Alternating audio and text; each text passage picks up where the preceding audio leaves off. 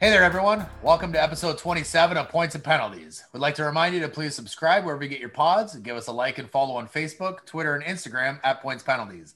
My name is Josh. Kevin's missing today, but with me are my co hosts, Jesse and Peter. Jesse, what are you drinking today? I am drinking Big Rig Alpha Bomb Unfiltered IPA. It's pretty tasty, pretty hoppy as well. 6.6, good strong beer for me. Peter, what are you having? Well, first of all, you're a son of a bitch because I'm at 6.5. I got ripped last week on against Yosh on that same thing, so I went up an extra percent. Uh, that that kicks me right in the dick. That does. Yeah, I know you're. I know the feeling after last week. That's okay. That's okay.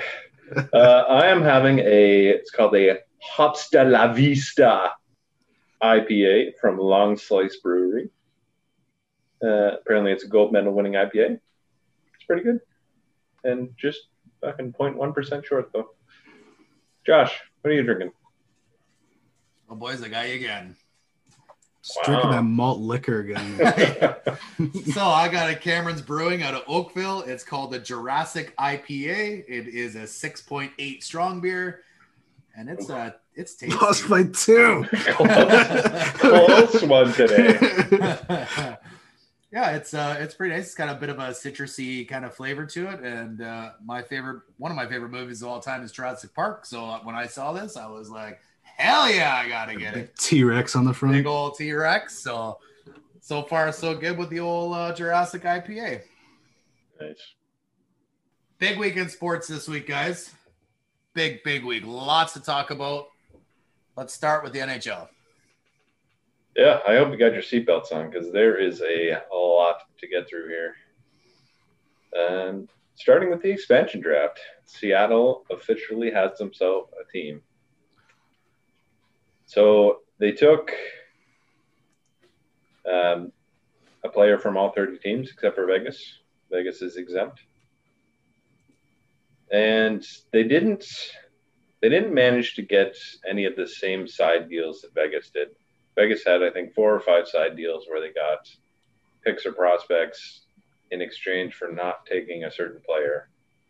And Seattle didn't get any single deals like that done. I think their asking price was probably too high and they weren't willing to budge, so it just didn't happen. Which I think is probably a misstep on their part. They probably could have got some assets and been just fine. But they didn't, and it is what it is. But I tell you what they did get. Because the players they picked, all 30 players, total salary totals about $53 million against an $81.5 million cap. So they're not even at the cap floor. Uh, and I think they've made a few moves since then. So they have over $30 million of cap space right now. And leading into free agency coming up this week, I think we're going to see them being significant players in the free agent market. So they're far from being the team that's actually going to be taking the ice, is what's on paper right now. They just look like they're trying to build. Yeah.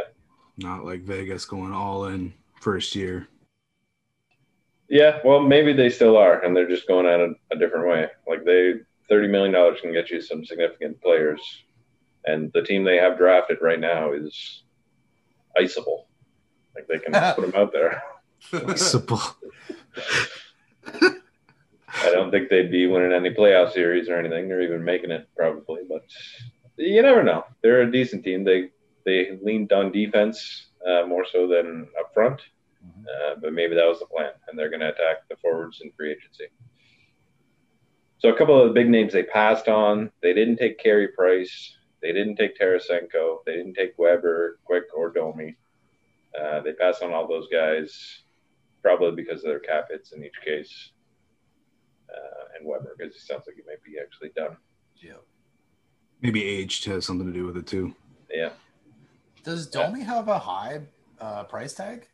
Uh, it's it's not super high, but it's It's high for what he is. Yeah, I was gonna say because he's not all that in a Yeah, fucking bag of popcorn. Like Yeah. he was in the fucking World Juniors that we we went to a bunch. He was Yeah, he fucking was. awesome, but in the NHL, he's looking more like Ty than Max, Yeah, yeah. minus the beating. exactly. Not as tough though. Um, so they did take a few big names though. They got Jordan Eberle. They got Yanni Gourde. Um, they got Mark Giordano, although there's rumors out there that he may be potentially being moved. And uh, they got Jamie Oleksiak and Adam Larsson, who you may remember was traded for Taylor Hall once upon a time, one for one. Um, so, like I said, focus was on defense. They got a pretty strong defense, uh, and they got a few few key forwards. We'll see what they do in free agency. I definitely like the Eberle pick, and Gourde played pretty well in the in the cup and throughout the playoffs, so that was another good one. And Giordano is for sure a good defenseman, but he's getting up there. Yeah, he is for sure. And Oleksiak, is that by chance Penny Oleksiak's like brother or something like that? Penny I think he might be. I think Yeah? he might be. Yeah. That's crazy. We'll get into the Olympics a little later, but I just Yeah. Saw that. Uh, like, huh, interesting. Yeah, good uh, good blood in that family, good genes. So Jared McCann did end up being the lit pick from the Toronto Maple Leafs uh, shortly after being added via trade. So he never played a game with the team, which I am not a huge fan of. Uh, but given some of the trades we're about to get into for defensemen, I, I think it the market clearly is crazy right now for defensemen. So it probably makes sense that they kept uh, they essentially continued to protect Justin Holl instead of electing to protect McCann and uh, Kerfoot, and they would have got one other player uh, up front as well. I think that was one of the side deals that you and uh, I think Graham said it as well about that they were going to take Jared McCann. Uh, yeah, like I was, I was thinking that after the Leafs picked up Jared McCann, that they were going to protect him. Oh, okay. I think maybe it was maybe it was Graham that said that there was a side deal that they made with Seattle that they wouldn't take him. Uh, yeah, no, I mean, Okay. There were no side deals, none. So essentially, what happened because they just traded for this guy and then he got picked in expansion, they lost uh, prospect Filip Hallander and a seventh round pick to expansion, which really is not that bad. Hollander is like a B level prospect. He might make the NHL and be useful um, for Pittsburgh now. Um, he might not But not not the worst case scenario for uh, for an expansion draft. But it's unfortunate we don't get to see McCann as a Leaf. Is what it is, man. Is what it is. Yeah, that's expansion. You got to lose somebody. And I mean, if if the Leafs prefer like Kerfoot or whoever, then you know, then it made sense to do it. You know, and assuming that Seattle was going to take McCann, right? I mean, it seemed Yeah. like it was odd, but maybe, uh, um, maybe the old GM there is smarter than we may have thought on this one, or at least I thought. I thought he was a fucking. I'm like, what the fuck are you doing? but like I said, like a guy that may or may not do anything and a seventh a seventh rounder, like meh, Yeah, exactly. no no big deal. Yeah. So that brings us into all of the significant trades that happened pretty much right after the expansion draft, which is a lot. First one being the Red Wings acquired the goaltender from Carolina, Alex Nedeljkovic, uh, for Jonathan Bernier and a third round pick. So I don't understand this move at all from Carolina's point of view. Uh, Nedeljkovic was just uh, he was nominated for the Calder this year. He's a young goalie, capable starter. Uh, he could have been your starting goalie for the next, like, I don't know, five to eight years easily. You just got to lock him up to a contract. But instead, they move him. I don't know if he wanted more than they were willing to pay or what, but starting goalies are uh, hard to find. Not every team has one. And if you have one, I wouldn't uh, quickly trade him away for Jonathan Bernier in a third. Yeah, I, I saw a, a post of sorts or, or what have you, and it, somebody had asked uh, Yzerman, like, did you realize that you fucking hosed them? and he didn't really say anything, but he was like, well, uh, you'll have to ask Carolina what you know why they decided to make that trade. You know, Yeah. basically he knew that he hosed Carolina on that. And Oh yeah. I mean, like Bernier, come on, man, that guy's got to be at least as old as I am. Yeah, he's up there. Yeah, Yeah. Maybe not quite as old as you, Well, but he's up there. and then the third, okay, the third isn't horrible, but you know, Yeah, I- but Car- Carolina was doing well in the playoffs. Like you'd think you'd Yeah. want to right? keep keep their their team together. Yeah, it's it is odd for sure. anyway, don't know what they're up to. Maybe they have uh, some other goalie lined up that they're going to sign once free agency starts. Maybe it's Freddie Andersen. Freddie Who knows? Andersen, yeah. we'll see. We'll have to wait and see. Uh, but so a strange one there. Brings us to the Coyotes acquiring Shane Gostisbehere, a second round pick, and a seventh round pick. And the Flyers in return got a big old bag of nothing. So like literally, right? literally nothing. So it's it's the Flyers getting rid of Gostisbehere's contract, which obviously has a negative value. So they got to add in a second and seventh round picks, just so the Coyotes will take it. Um, and so the Coyotes are actually doing some good work so far by my eye this offseason. We'll get into another trade of theirs shortly, but they're taking on a bunch of bad contracts and taking on draft capital to do that. Uh, so they're going full rebuild. But How many times have they done this? uh, I don't know if they've ever actually done this. They've just been bad for a long time. I I think they're feel like they've they they've been rebuilding forever. yeah, but not properly. They gotta. it seems like they're finally getting the hint that you go full scorched earth, get rid of everything, take on bad contracts, get picks, picks, picks, and then uh, that's how you're going to build a, a solid core going into the future.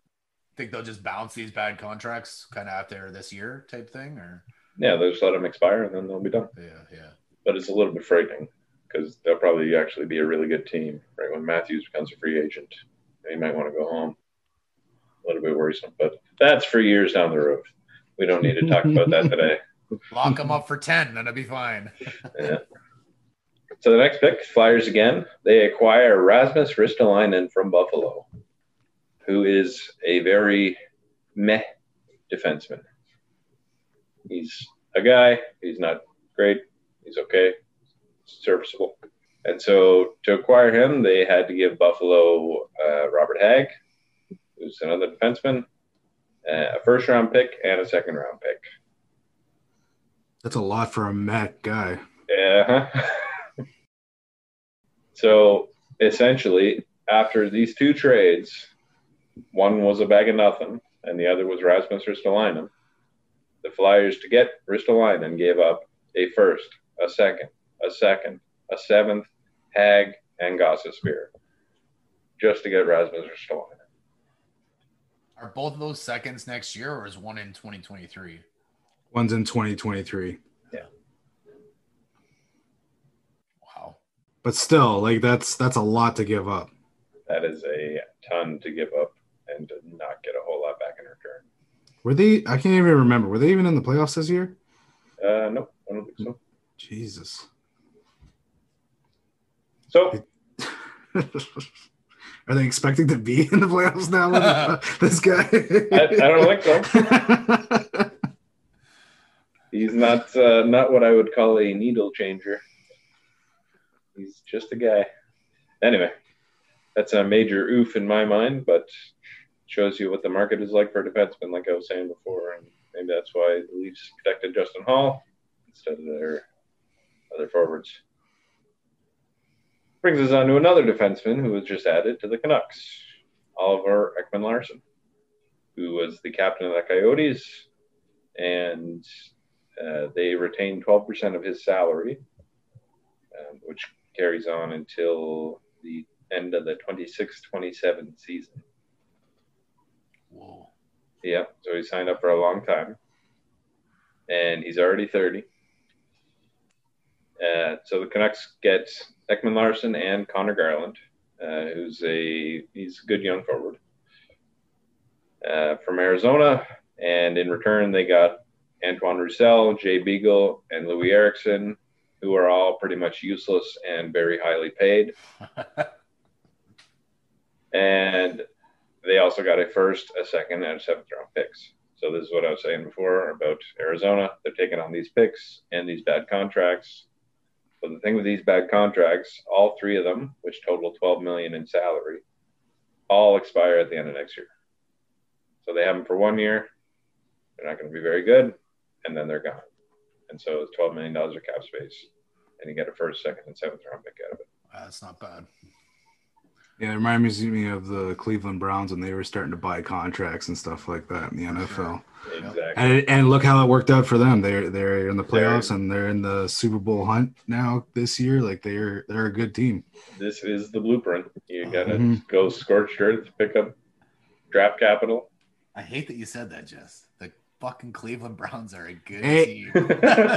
It's it's a weird saying. I agree. like they were the joke of the NFL, and all of a sudden they're good. And Yep. they did that great without having Beckham last year, so they're gonna be just as good this year. And they got a bunch of other good players. for sure. So, not to spoil your NHL, I just thought this is the exact same blueprint I've seen before, kind of thing like that. And it's kind of neat when you start trading players uh, away because you sign into a ridiculous uh, paycheck. you're, you're giving away picks. Yeah, same you gotta you gotta pay for the privilege. That's right.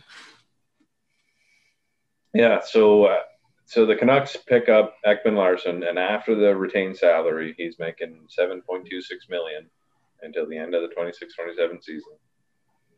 Uh, and he's a big name defenseman, but he's not as good as you remember his name being. He's already on the decline, and he's already thirty. So it, if I was the Canucks, I wouldn't have done this. I would have just waited the year, not been good next year, and got rid of all that cap space because they got some big names to sign. They have to sign Elias Pettersson. They got to sign uh, Quinn Hughes. Uh, they got some serious players to sign up, and this might actually expose them to a bit of risk of, of like Pettersson being offer sheeted by another team, and the Canucks won't be able to afford to match it. And They'll lose him. But I doubt that'll happen because it never happens. But it's a possibility. Which moves us on to another defenseman that was just added, Seth Jones, who is now with the Chicago Blackhawks. So the trade is Seth Jones and a first and a sixth go to Chicago from the Blue Jackets for Adam Boqvist, two firsts and a second. Now the uh, the first that Chicago got and the second that the Blue Jackets got are actually fairly close together. The first is 32nd overall, and the second is 44th overall. So they're 12 picks apart. So they're not a huge difference in value there. There's some. So the Blackhawks are getting some value there. But if you sort of disregard those two picks and give the Blackhawks a bit of value, it's essentially two firsts and a top tier prospect for Seth Jones because uh, Adam Boqvist was a top 10 pick not long ago. And unless they know something we don't know, he's probably going to turn into just as good, if not better, defenseman than Seth Jones is. That's his trajectory right now, at least. The Blackhawks are more into win now mode as opposed to rebuilding. So it kind of makes sense to. I don't know why, though, because they're not very good. Like Toews and Kane are on the decline. Well, Toews didn't play much last year. Right. But he's like they're they're aging stars. They're not what they once were. I Um, mean, put fucking Toews on a shootout, and he is. I don't know. I don't know anymore. He was fantastic back in I want to say that was 2007. no idea of him. 2007 in the juniors that he scored on three shootouts. Uh, anyway, so this is a huge price to pay for Seth Jones. And Seth Jones, he had a down year last year, but he has shown to be a very good defenseman. Probably top five right now. Maybe not right now, but the way he was playing would have been top five caliber in the NHL. So hopefully he can get back to that for Chicago. And they signed him to an eight-year, nine and a half million per deal, which is a huge deal for the NHL. Uh, so they better hope he he plays the way he once did. Now, do you I mean- think this is kind of a a fill-in for losing Duncan Keith? Like you fill that spot, kind of thing. It's way better than filling him in, I think. Oh, yeah. Yeah, because Duncan Keith obviously was a lot older and way on the decline, but he had, there was a gap there for a number one defenseman in Chicago, and yeah, he's going to step in and fill that role for sure. Duncan Keith was signed to a very long contract that at the end of it was not very good, which is probably why he made uh, Graham's penalty box last last episode for uh, Ken Hahn picking him up in Edmonton. And you might see the same thing with this contract. By the end of this thing, it's probably going to look like a bit of a albatross of a contract at nine and a half per. He's, I want to say he's late 20s now, maybe like 26, 27, something like that. So he'll be well into his 30s by the time this thing ends. And it might be a bit of a rough deal at that point. But maybe he'll continue playing well in well in through his 30s. Who knows? I think it's a good deal for the Blackhawks. I think I don't mind adding Seth Jones. I think they just paid too much. I think they'll just kick the can down the road, continue, sign him again. You know, you get down to three years left on the contract, extend him another five years or something, and and you know, spread that money out, and then just fucking dump him later on. You know, that type of thing when he's useless. Like you were saying, Peter, like defensemen are expensive this offseason. So this is kind of the price price you're paying for this, right? And Absolutely. And he's he's a good young player, so Yeah. Giver. but it's uh, yeah, it's a big price. It's essentially three firsts. Anyway, another defenseman who just got traded, Jake Bean, uh, from Carolina to the Columbus Blue Jackets for a second round pick. Coincidentally, the second round pick we just talked about in the Blackhawks trade. So they got the second from the Blackhawks, flipped it to Carolina for Jake Bean, who is a he's a young defenseman. I think he's 23 now, maybe 24. Uh, he hasn't really made an impact at the NHL level yet, but got good potential. And the uh, he was exposed in the expansion draft, so Seattle could have picked this guy who was worth a second round pick, and they didn't. Uh, they went with Morgan Geekie instead from Carolina, who not many people know because he hasn't really made an impact in the NHL. So we'll see if that was a bad decision or not. He was a rookie last year, though, right? Yeah. yeah. Actually, before you move on here with Columbus, I heard that Cam Atkinson is uh, looking to. I don't know if he's formally requested a trade, but he does not want to play in Columbus anymore. He said it sucks losing every fucking day, basically. and who wants to do that? Is basically what he said. So, I think uh, I think he was traded for Jake Voracek. I think. Oh, I Well, think, there you I go. think, I think could be thinking of someone else. So. maybe he's just fucking getting back at Columbus there with a little chirp show and Yeah, you're right, Peter. Flyers acquire forward Cam Atkinson in Yeah. exchange for Jake Voracek. Hmm. Yeah. Voracek. well, I mean, he's still gonna fucking lose in Philly too. So. I know. Yeah. That's kind of like it's pretty funny that that happened because he's bitching about losing there. Then the team that's throwing away all their players for and and draft picks yeah. for nothing. Yeah, for nothing. I don't know. I don't think he had a choice in the matter. Though. I don't think he had a no move clause or anything. So Yeah. he gets sent where he gets sent. Yeah, and if you really if you want out of that place, any place is better than that place, right? If you Yeah, if you want the change. Yeah. exactly. yeah. He's got to deal with the Philly fans. Yeah, while you're losing. yeah. better score so you stay on their good side. Uh, and last trade I've got here, the Panthers just uh, acquired Sam Reinhart from Buffalo uh, for goaltender Devon Levi and a first round pick. So yeah, Panthers pick up a good player, and uh, looks like Buffalo's doing some serious rebuilding here too. and uh, there are still many, many rumors out there about Jack Eichel potentially being on the move, although nothing has happened yet. All signs point to him not playing in Buffalo uh, as of the start of next year. But we'll see what happens. Would it be better to trade him at the trade deadline or this off season? I would, Probably, probably the off season. I It's would hard think the off season. Yeah. when it, with a player like that, with and he's got a big salary. He's ten million a year for a playoff team that's looking to add right at the deadline. Typically, they don't have that much cap space. And Buffalo's not going to retain much on him, Eichel because he's signed up with term. So it's it's going to be unlikely that they'd find a, a useful deal at the deadline. It's much better to trade him in the offseason when teams have time to make a plan and get rid of some cap space and make some moves to be able to pick him up. Maybe they're gonna see how he works with all these fucking first round picks they're collecting. I doubt it. Uh, but speaking of first round picks, Buffalo picked number one overall in the entry draft, and they selected Owen Power, which is no surprise there. Uh, he was a consensus number one pick, and I've seen him play very little because of the pandemic and um, what was going on these past couple years.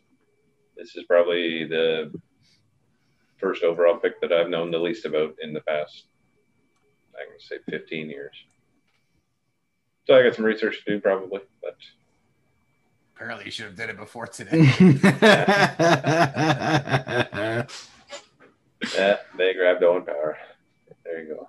You can look him up yourself. Uh, and second overall is Matty Beniers going to Seattle as their very first selection in the entry draft. And he should be a real good player for, for their future.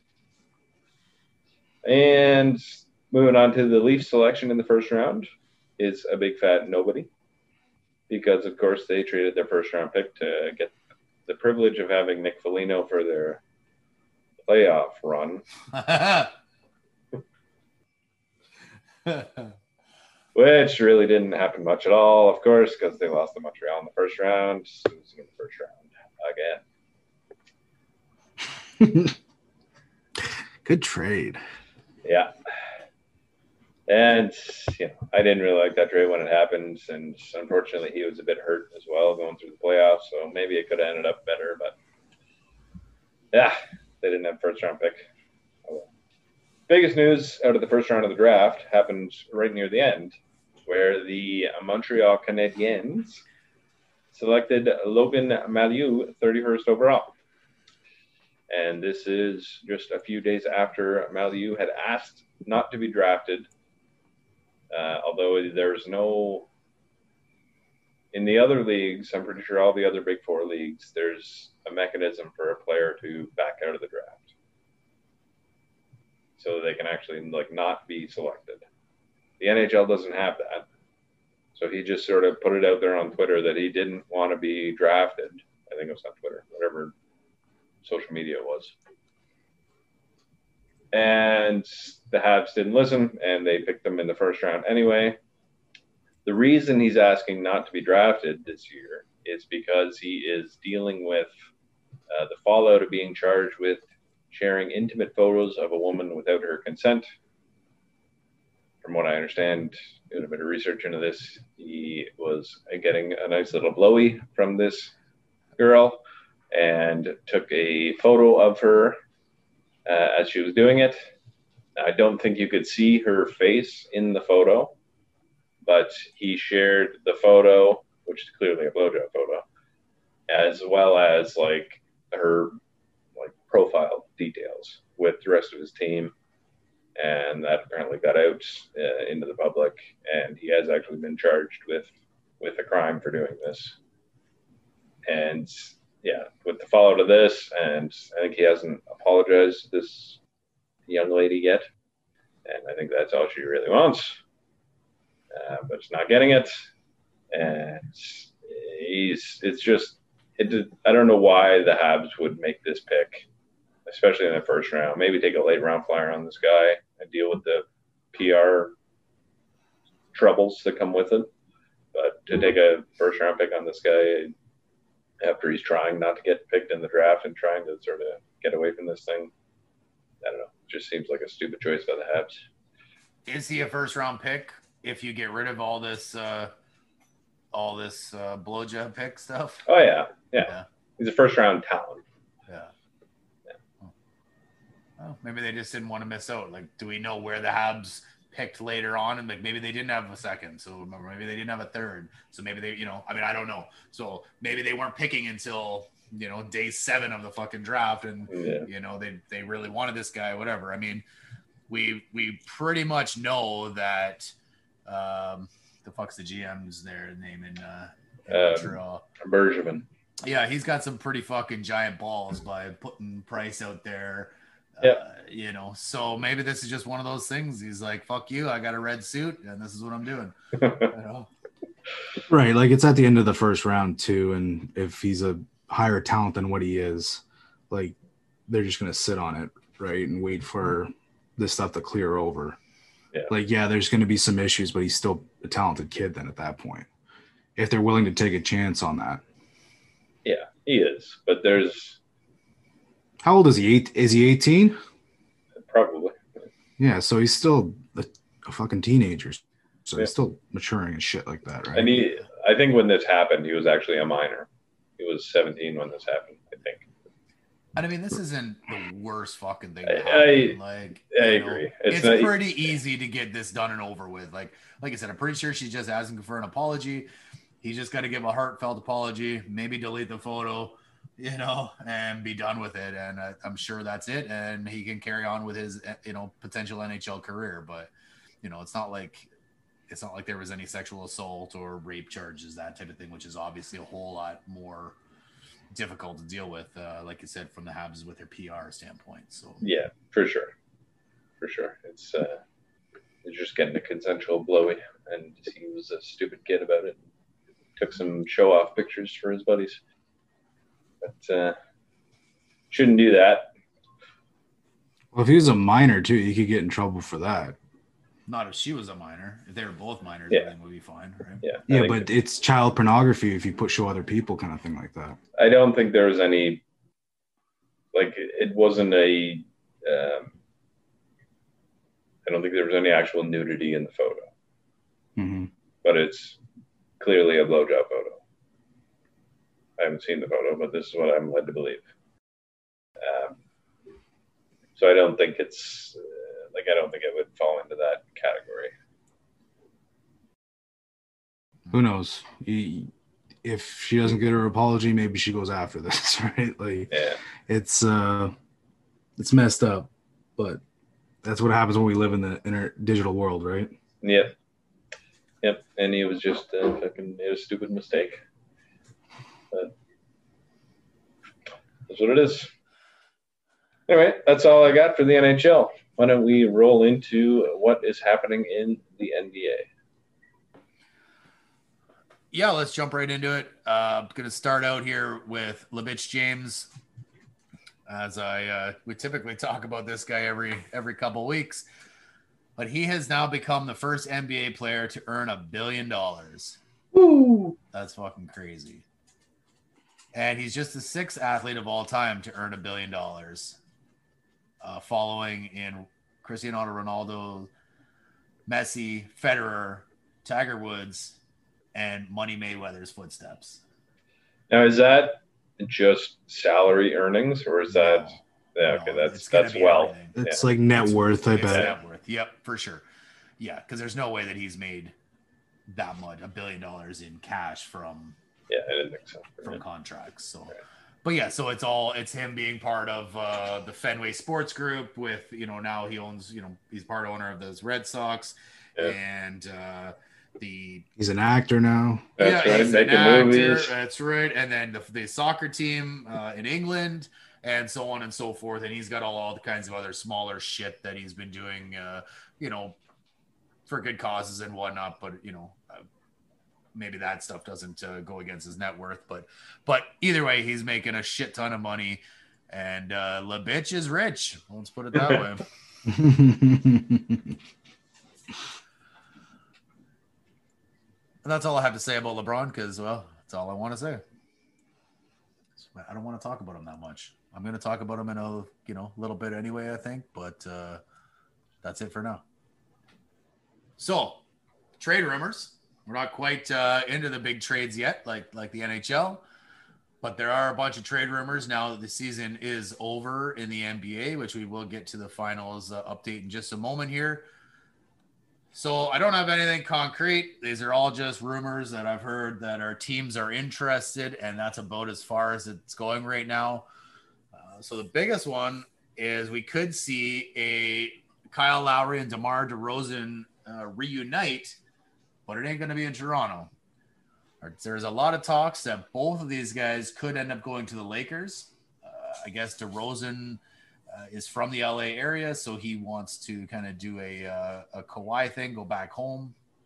Uh, Kyle is obviously from Philly, but he and uh, Demar are like besties. Like you could never get another bestie. Like these guys are, they're besties, Michelle. Never so, happened to re-signing this guy. Well, it, it could happen. I mean, you know, there are still five five suitors uh, for Lowry right now. So there's the Sixers, the Heat, the Knicks, the Pelicans, the Lakers, uh, and then the Raptors. So I guess that, that'll be six total. But um, from what I'm hearing, it's probably going to be a sign and trade for for Kyle in Toronto, which so is what may, they should have done at the trade deadline. Well, they might even be able to get more now though with a sign and trade because if you sign him for you know three four years and he's going to go to a place that he wants to go where at the end where the trade deadline he's going to go wherever Masai thinks or or the uh, I can't remember the GM's name but whoever they think you know is going to get their best deal. So now this is kind of better for Kyle um, but it could end up being better for the Raps too. So who knows? I would like to see him play but they have to sign and trade. You think he's going to get a three or four year deal I think that's what he's going to want he's pretty old yeah. But that's probably what he's going to want is what he's going to ask for. So now I don't I don't know the NBA funds that well. If he signs that, is all that money then transferable? Like we just give him like a signing bonus and then whatever's left goes to the next team if we do do do that trade. I would think so. Yeah. I haven't heard too much about retaining salaries in the NBA, so so I would think, yeah, whatever the salary is. But I mean, and it's obviously when it's a sign and trade, it's talked about before, right? So let's say he goes, he ends up going to the Sixers with the sign and trade. They're gonna say, well, we will offer him, you know, four years at X million dollars, and if he's good with that and he's cool with signing that, then that's where they're gonna make the, the you know, the Raps aren't just gonna sign him and then try and trade the contract. It's gonna be a, it's gonna be a, a three way deal between you know Kyle, the Raps, and whatever suitor. But so I always forget how this works. But the why wouldn't he just sign with like Philly or LA? It's he can sign for more years or something with the team he's already on. It's something like that. Yeah, he might be a restricted free agent as opposed to unrestricted. He can't be. He's like fucking 33. He's older than that. Uh, yeah, I'm not 100 percent sure on that one. the only the only one I think uh, that Gary Trent Jr. is the one that's restricted. I don't yeah. think Lowry is. Fair enough. Fair enough. You actually you're, you're probably right on that one. It's but, it's something like he can sign for either it's an extra year or there's some cap thing that with the team you're on you get some benefit when you re-sign instead of signing as a free agent. Right. Well, someone's got some homework to do because yep. I've never heard of that before. Look, I know when you're doing the max, uh, like a max contract, that is the case. If you if you do a max contract with the team you're on, you, they right. can definitely sign you for an extra year. So maybe that is just the case in general. Maybe it doesn't have to be a max contract. Hmm. But so either way, it's probably looking like Kyle's going to be playing somewhere else ideally, it would be nice if he went to the West so that we don't have to face him that often. Not that he's, you know, I mean, he's obviously a good player, but I just don't want to play against him. You know, I don't, I, I don't want to cheer against him. Let's put it that way. Yeah. Um, And if he were to to join up with DeRozan, you know, maybe with the Lakers, the question there is where does DeRozan fit in the Laker locker room and, and on the court? He's they don't need him because they got LeBron. So you know they do need a point guard. They do need a three point shooter. They're going to lose. Uh, uh, the two current guys, Schroeder and oh fuck, I can't remember the other guy. Um, so I could see them going after Lowry there. You know, DeRozan. I don't know. I don't know. It's a hard one for. I, I think it'll be a hard one for the for the Lakers to take or to, to bring on DeRozan when he's probably going to be a fucking bench guy. You know, and he's still playing at a pretty high level. Like, so I don't know. But he's like, why would he be a bench guy? Like he's he's a shooting guard, right? And LeBron is a small. He was a forward. small forward. Right. So you're gonna have you're gonna have LeBron, you're gonna have potentially Kyle, you're gonna have uh, Anthony Davis. So there's your top three there. That's like the, the three headed monster, as a lot of these teams are going with, and then you're gonna have, you know, the extra guys. Um, oh fuck, I can barely remember who's, who's even on that team. They've been they haven't been playing for so long. The Lakers that I I don't remember. Yeah. But there's like there's yeah, like he's not going to be a bench guy that plays you know four minutes he's going to be you know potentially a bench guy that still comes out and plays 25 you know yeah. But are you thinking just in terms of like ball sharing, like that he wouldn't you wouldn't Right. get as many? well yeah like you gotta you, you can only share the ball so much and three Yeah. guys is, is hard enough let alone uh, you know adding a fourth guy that's going to want the ball Yeah, like they're they're fucking trying to take the three headed monster the next step. Three was not enough. They're going a four headed monster. right It depends too, like like if Lowry is still playing up to the a high level because he wasn't doing that much near the end. No, he no no he was playing with no nobodies out there. We were trying to uh, tank, so maybe that had something to do with it. But still, like maybe he's just going to be the facilitator, right? He's going to pass the ball around. Like I know that also LeBron does that, but maybe that's what he will do too. For sure he's gonna he'll probably get a whole bunch more assists and then he's gonna shoot a bunch of three balls if he goes to to LA, Yeah. right? That's basically what his job will be. And then of course phenomenal defense like usual. And he won't have to take any charges from LeBron anymore. Yeah, they So- never got called anyway. Yeah, no shit. bullshit. So a couple there, uh, you know, trade rumors for for Lowry. So who knows where he could uh, he could end up? Like I said, I'd love to see him in a Raptor uni, but if he isn't, a sign and trade is a is a viable option, and hopefully we can get a half decent return for him. But time will tell. Another guy that is currently on the Raptors, Pascal Siakam, has been rumored to maybe move over to the Suns in some sort of trade. Again, I have no idea who would come back uh, this way. I'll take Devin Booker, but I don't think that's going to happen. uh, ben Simmons has reportedly. Oh, I just want to go back to Siakam. Like I heard that he's actually like pretty much done with the Toronto front office too. Oh, really? Yeah, I saw like a tweet out there or something that he was just for whatever reason he called out the front office. Hmm. I think he wants to get traded. For not paying him enough. Like he got a fucking max deal, didn't he? Yeah, you Well, got super Yeah. Yeah. Huh. So it's it it's there's some tumultuous shit happening in the front office. I don't know what it is, but Hmm, It's weird. I didn't hear that, but uh, I'll definitely look into that because it might have been a fake tweet. I just remember seeing seeing it on my feed. yeah, It's sure. it seems it seems like the Raps are in a weird place right now. Like they're either they're in the middle and they're either going rebuild or they're going for it. yep, hundred percent. Because we're talking, we're about to get into a couple guys that are rumored with to add to the Raps, uh, and at the same time we're talking about potentially losing Siakam and Lowry. Like it's, it seems like this is going to be a exciting offseason for the Raps. They're going to do something. Either, Dramatic- or a dramatic season. Yeah, it's, it's, it's either it sounds like they're either going to go for it or they're going to fucking sell away. So as you alluded to there, Pete, with the Raps up, you know, with rumors potentially picking players up, uh, Ben Simmons is one of those guys. I really fucking hope they don't fucking touch this guy. You don't like Ben? I don't know. He's he just didn't play in the playoffs, man. He wouldn't shoot.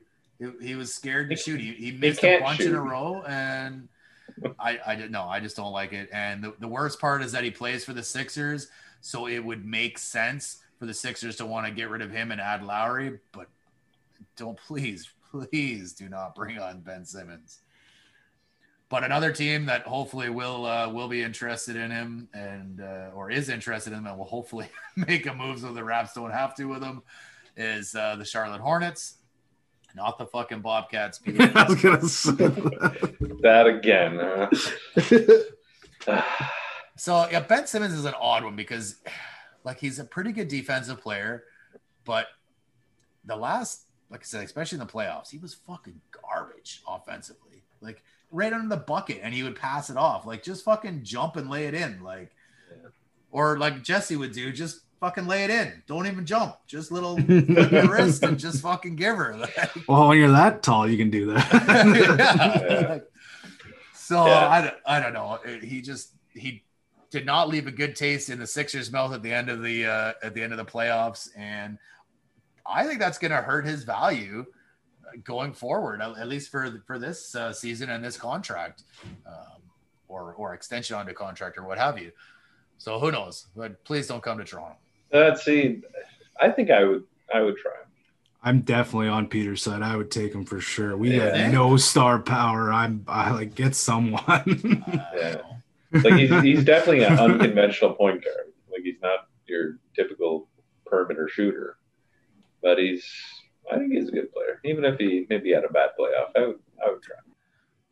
Yeah, I mean, we don't know. He could have, like you said, he could have just had a an off month or something. Maybe he wasn't getting laid, or who knows? Yeah, right? exactly. So, who knows? But No blowies for him. no blocks for him. And if you do, don't take a fucking picture, or at least sign a non-disclosure. At least not without consent. yeah. So one of the guys that potentially could come back the Raps' way in a Lowry to the Lakers trade or sign and trade would be Kyle Kuzma. And he's a half decent player. I don't mind Kuzma. Um, you know, does he fit with the Raps? Probably. You know, and he's young, so that that bodes well as you know as well because it's we have a fairly young core other than you know Lowry. Like the rest of the guys aren't super old or anything, so uh, he would fit well in that way and and uh, potentially be able to keep the core together. But you never know. I, I've also heard that there could be with a you know a bigger trade that may or may not involve Kyle uh, Lowry. That is that Kuzma might end up coming this way for a guy like Freddie VanVleet which is a tough one to swallow for Toronto fans for sure. Didn't we just sign him to a huge contract? Right, exactly. So, you know, you when you sign a guy and you have faith in a guy and then you just fucking ship him off, you know, it's a, that's the same kind of thing where if they are actively looking to trade Siakam, like you just tr- you just signed him to a supermax like what was it 2 years ago? Like you know, and you're if if it's a kind of a Raptor thing where they're looking to trade him as opposed to just other teams interested in him, you know, why why after 2 years like Well, he hasn't lived up to that deal though. no, but they also it was not two regular seasons either. They were they were fucked up years, right? So Yeah. For sure. Maybe he's not getting laid either. Who knows? yeah, who knows, man? Ladies, get at these fucking Toronto players. I mean, he had that one monster game this year. Yeah, but one monster game is not good enough when you're No. making super max money.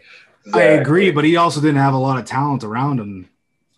Because I think at that time, Siakam got hurt and everything like that, and he wasn't even playing well at all. the problem with Siakam is that he's got all the tools. Like you can see it all there, and that's why he got the max deal, especially after the way he played in the championship run. But he just doesn't seem to have the consistency to pull it together every night. That's I think that was the key is the consistency. He's he's lights out one day and he's Salty garbage. yeah, for sure. It's kind of like VanVleet. Uh, he's a little bit more consistent. A little bit. yeah, but he doesn't have those like as big as monster games as Siakam. minus that have a- mi- minus that one. Yeah, he had a 50 burger, right? So Yep. Okay, the last trade rumor that I've heard as of late could be Russell Westbrook, Mr. Triple Double, and he could end up in LA, but this one with the Clippers. And that would be that would make the big three there with Kawhi, PG, and uh, Mr. Triple Double. I don't I don't mind that. That you know, it is what it is. I don't like the Clippers, but if they uh they want to bring on Russ, have at her. He's going to be a good addition for sure, at least until the playoffs. Um, and uh, I would guess that kind of is the mo with the clip right now is they're good until the playoffs, and then the playoffs show up. I mean, obviously they got to the to the uh, Western Conference Final there, but pretty tough to, uh, to Then- beat those guys without uh, Kawhi. Yeah. And maybe Westbrook in that sense is kind of a insurance, right? If one of these guys goes down, probably Kawhi again, then then at least they've got the two-headed monster. Yeah. So did you guys realize when you look at Westbrook Westbrook's name, he has a triple double in his name? What? Two S's, Oh, I two get L's, it. two O's. Born to be Mr. Triple Double. Wow. Did you figure that out on your own? Did you read that somewhere? No, no, I definitely read that somewhere.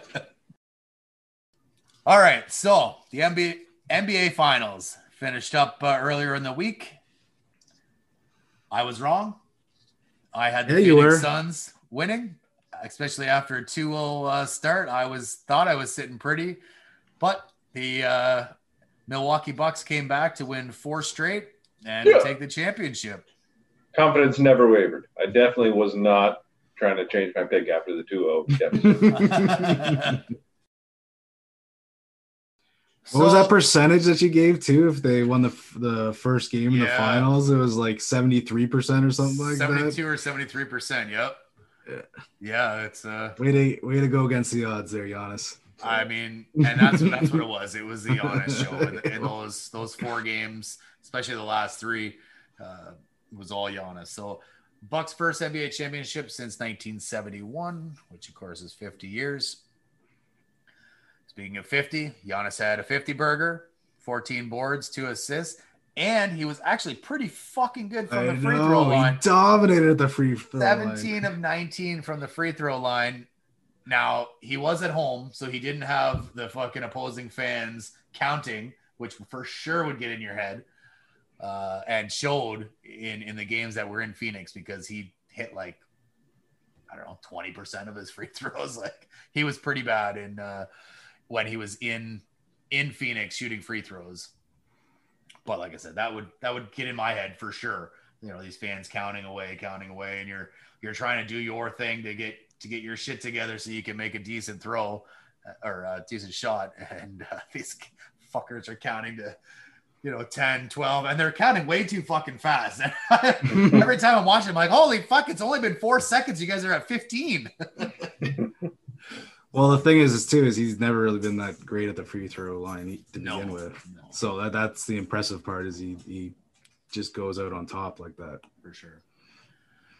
So with this 50 burger that Giannis had in game six, he joins some elite, elite, elite, elite company with players that have scored 50 burgers in an NBA Finals game.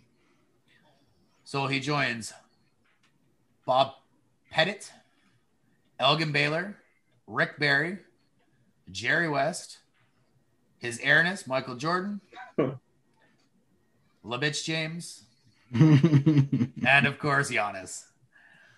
Uh, that's a that's a pretty good, pretty good company to be with there, with the uh, the fifty burger in a finals game. And he he fucking took that game over. He was not losing game six. There's no way that he was going back to Phoenix. It was a close game for a while. Like they the Phoenix was fighting back, but yeah, like Giannis just said, "Give me the ball," Yep. and he made a couple big defensive blocks. I saw it too, which was awesome to see. Which is what he usually does, but it was still just the Giannis show. Well, he had three big plays, like one in each game. Not as necessarily plays, but so in game eh, sorry, for the last three games. So in game five or four, sorry, he had the block. In game five, he had the dunk from the alley oop. And in game six, he put up a 50 burger. So pretty, you know, pretty good way to to put an exclamation point on on the series win and uh and to lift up that trophy.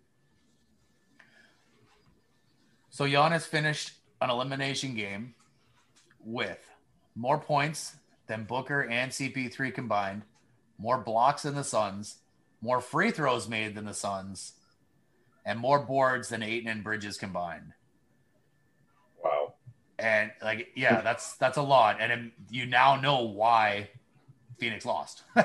Yeah. Could have been. I mean, could have been fucking Giannis and four heartbeats out there.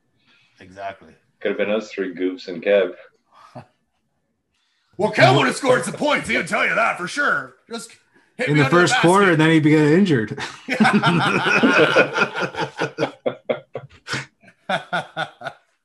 oh fuck! Then we'd have to bring on fucking Grammar to line with somebody, and Oh That- god. that But would be yeah, really. Giannis can't handle that. so after winning in uh, you know many of the interviews that he was he was doing, Giannis said, "I could go to a super team and just do my part and win a championship, but this is the hard way to do it. We fucking did it." Uh, I like that. I really, really like that. Attaboy. He's right. Yep. It's a No hell of a super quote. team for him. And no, I mean Middleton played well. So did Jrue Holiday, but they're not, you know, quote unquote superstars in the league. So, uh, you know, I, I like this quote. I like that he swears because he doesn't normally swear too much. He's uh, he's a pretty straight laced guy. He's always super fucking nice, but he has some. if you go back and you look throughout his career on some of the quotes, he has said they are some. He's a funny fucking guy. funny guy. Like earlier in the playoffs, it was. I'm pretty sure it was in the finals. He had to leave the court because he had to piss. Well, they asked him why he had to leave the court, and he's like, "Well, he's like," and he tried to figure it out. He's like, he's obviously Greek, right? So he's not hundred percent on the English language, and he's like, "Well, I had to tinkle," and he goes, "That's the polite way to say it, right?" Meanwhile, you know, we would all just say we had to fucking let her rip. You know, we had to fucking drain the main vein, or Had to you know? bleed the lizard. Exactly. but he's like, oh, I had to tinkle. The condescending tone. That's the polite way to say it. eh? so good on Giannis. Good on the Bucks. Like I said, they weren't my pick, but uh, I'm definitely not disappointed in it because the way that Giannis did it, like he says, not going to a super team and just you know just kind of building around him and bringing uh, bringing these guys in who, like I said, aren't superstars but are pretty damn good role players and fill their positions nicely.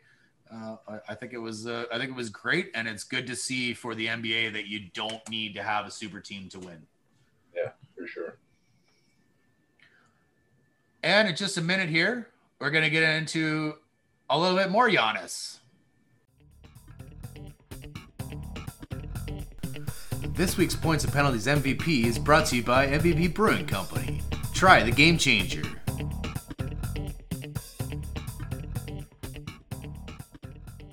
Our MVP segment this week is sponsored by MVP Brewing. MVP's kickback program is to give every child the chance to be the best MVP they can be. MVP Brewing wants to make all sports more accessible and affordable by donating 5% of all sales towards community kids sports organizations. It's a great initiative. We're glad to have them as our sponsor. Cheers, boys. Cheers. Cheers. Oh, that's tasty. So our MVP for this week, like Josh has just alluded to, is Giannis, of course. So Giannis, on top of being our MVP, is also the Finals MVP. Well deserved. It's a good chance he's our MVP because he was the Finals MVP. Good chance. Uh, no, it, it's it went the other way around. oh, okay. Yeah, they just knew he was going to be ours. So he is the first player in NBA history to win Defensive Player of the Year, Most Improved Player, MVP, and Finals MVP. The most improved player in there being the one uh, sort of outlier from a couple other guys because a few guys have won Defensive Player of the Year, MVP, and Finals MVP, but it's a short list. It's now just Giannis, Jordan, and Olajuwon. So great gay company there. Fantastic player. Won himself a championship. Hell of an MVP. Giannis Antetokounmpo, our MVP this week. Congrats, motherfucker. Hey, just while we're still talking about uh, basketball and the Bucks here, did you guys happen to see any of the parade or uh, not? As it wasn't even the parade; it was just kind of when they when the players are all talking to the to the fans and whatnot with PJ Tucker. No, missed Oh it. fuck, Nope. it was funny. So I I wasn't uh, privy to what he was saying or whatever. It doesn't really matter. So he's got the he's got the Larry O trophy in his arm. He's got a fucking bottle of champagne and he like fucking chugs the whole fucking thing. Yes, this guy knows how to fucking party. It just looked pretty funny. It was kind of like the uh, Marc Gasol with the Yeah. Toronto uh, the Toronto parade and whatnot, just down in fucking beers left, right, and center. So I thought it was fucking funny. And of course, PJ Tucker was a Raptor draft pick. So Yeah. Thing with the NBA, they're big boys, so they can fucking handle their booze. yeah, same with like the football players here, right? Yeah, Like, exactly. fuck. Like Except for Tom Brady. yeah, except for Tom Brady. Yeah. But like, look at like a guy like you see it all the time, especially even at Bucks games where uh, David Bakhtiari is a Green Bay Packer uh, lineman, and he fucking downs beers like it's nothing. He just opens his fucking throat and down it goes. It's you know, but again, he's a monster, huge, so he can drink fifteen of them and be like, oh, did I just have a glass of water? Yeah, it's like one of us taking a beer out of like a shot glass. It's Yeah. nothing. Yeah. All right, so we're gonna slide into the MLB. Got a few things to talk about here. Fastest player hit 50 career home runs and 50 career stolen bases. Used to be Ronald Acuna Jr. It is now Fernando Tatis Jr. and this does not surprise me at all. So Tatis has done it in 223 games compared to Acuna's 251. Uh, there's a few other guys prior to him. Eric Davis had 258 games. He did it. Mike Trout 266 games, and Darryl Strawberry 276 games. Strawberry. Yeah, he crushed this compared to everybody else. Yeah. That's wild. Yeah, man, absolutely. Like, I I get why you're saying you're not surprised, but you could say at the beginning of the year when he had that shoulder issue, I know I was saying I would think he's going to be done for most of the year, and Yeah. he comes back and is doing is just dominating. He's not that far behind in the home run lead as well. Mhm. So, and he's missed a few games here and there, so it's it's quite impressive. And he's he's a pretty good defensive player too. He's a great defensive player. Yeah, yeah. I mean, I wasn't. You know, I'm not surprised that he did it. I am a little surprised in the amount of games he was able to eclipse it by, because that's For sure. quite a few, quite a few games, right? Yeah, it's a lot. And that and now that uh, huge deal that the Padres gave him at the beginning of the year is looking amazing right Oh, now yeah. because he's going to be with them for what was it 13 years or something like that. Stupid, yeah. As long as he stays healthy, it's win-win for for everybody in that situation for sure. But he's got to stay healthy. Right. And who who knows if he might need some other issues in the offseason because of that shoulder. Mhm, mhm. Yeah, we don't know if it's getting worse or who know. You know, who knows? Like, we don't know. Keep feeding those tranquilizers into that shoulder and relaxing it. Yeah. got to do what you got to do. Okay, a guy that we talk about every fucking week, and I hope people aren't getting uh, annoyed by us talking about Shohei every week. But again, this guy does something every week Showtime. to to make our show here. Uh, this week, it wasn't necessarily what he did, but it definitely has uh, something to do with him. So, an autographed All Star Shohei jersey sold for hundred and thirty thousand dollars, and Ohtani didn't even wear the fucking jersey. Not in the game, at least. Not in the All Star game. Not in the game. Not in the game. Maybe in practice, but not in the game. this is just insane. Like, I'm pretty sure that I could go on eBay and buy a fucking All Star jersey signed by this guy for less than $130,000. Now, it may be a fake signature, but I'm pretty sure I could get it for less than 130,000. Yeah, that's nuts. It's crazy, crazy. Like I'd be interested. I should have did a little bit of research on this and find out what, like, what would a Hank Aaron All Star jersey go for signed? You know what I mean? Like, or even like a Ken Griffey Jr. type thing. Like I don't think there's any chance. uh, Not a Ken Griffey anyway would go for 130,000. Maybe a Hank Aaron, maybe a Willie Mays, Babe Ruth would go for that much, but Yeah. you know, pretty crazy, pretty fucking crazy. And Ohtani is still in first in home runs. He's still leading the league with 35. And that's all I'm going to say about Shohei because I know people are getting tired of me talking about Shohei, but it's warranted every fucking time. You've gotten some DMs about that? no, no DMs, but uh, who knows? Maybe, You shut up about him? yeah, for sure. I hate the Angels. Shut up. Well, they're, they're not going anywhere, so I Yeah. don't know what's to hate about. Yeah, for sure. It's going to be the MVP though. Sorry, sorry, Vladdy, but it's going to be sure that. He's got to fall off a bit, and Yeah. and Vlad would have to pick it up just a, a sea hair more. But you're you're probably right. And it when it comes down to it, it's because of the dual the dual Yeah. eligibility for sure. And nobody's ever fucking done that except for Babe. So Yeah. like it, it makes sense that he will likely be the AL MVP. But if he drops way off, then maybe not. But I can I don't see that happening. Yeah, exactly. Like even if he's a bit behind Vladdy in batting, he's probably still going to get it because he's As long as he's half decent pitching, yeah. Yeah. Yeah, if his pitching stats go sh- for shit as well as batting stats, then yeah, it's a different fucking- story. Yeah, Yeah. for sure. But I don't see either of them going south. Not too far south, anyway. So we've got a team name change. Now, this has been in the works for a year, maybe two. The Cleveland Indians in the past have stopped using the logo of Chief Wahoo, which was obviously the Native American face that was red as red can be on the jersey and obviously that you know in the past past four years or whatever three four years has been a, a sore spot and people don't uh we, you know we don't want that that type of stuff uh racism and and so on and so forth doesn't need to be in any league and and shouldn't be uh shouldn't be part of your logo obviously teams will have to take some time to figure out what their new team name and logo is going to be, just like uh, the Washington football team. They are still trying to figure their shit out, but Cleveland has figured theirs out.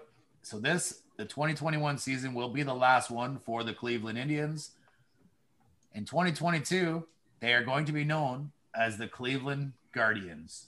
Now, Yeah. I think this is a horrible fucking name. Horrible. It's well, what are you guarding? like, what are you guarding? You're in fucking Cleveland. Home plate. so they really they instead of going all out and taking having this opportunity to completely change everything about your logo, about your colors, about everything, they decided to basically stick with everything the same. The the logo font is pretty well the same. It's all the same colors, so they don't have to change a whole lot.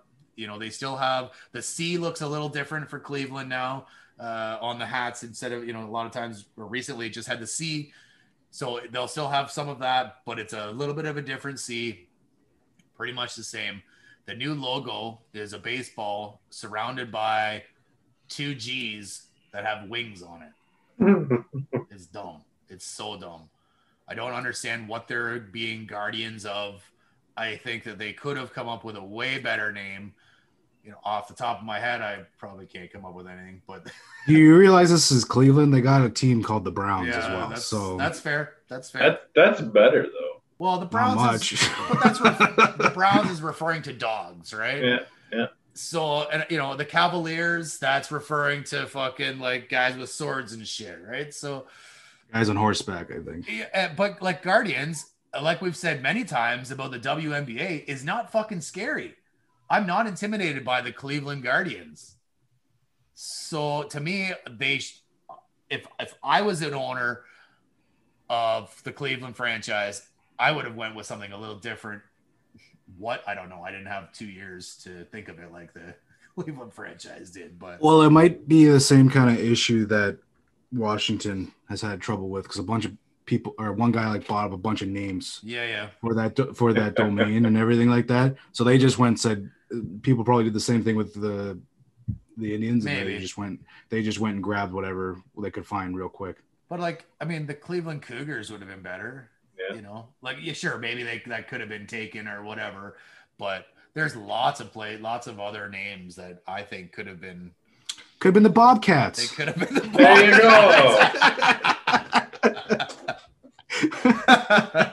you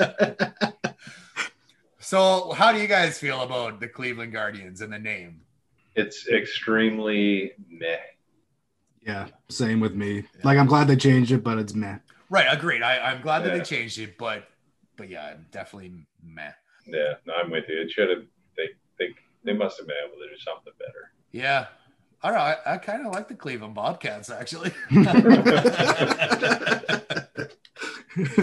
Start a posi- petition. yeah, for sure. Change your name.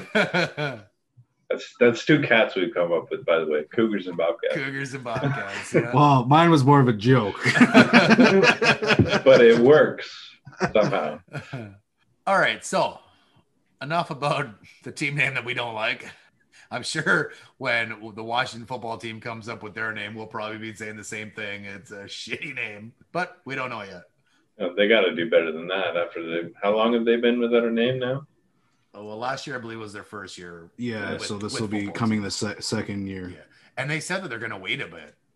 They said they're gonna. I think I said something that they're gonna wait until 2022 season. Right. So this will be the potentially the last year as football team. But the only reason they're having trouble with this is because the guy bought up all Yeah. the rights for it. So it is what it is. Pay the man.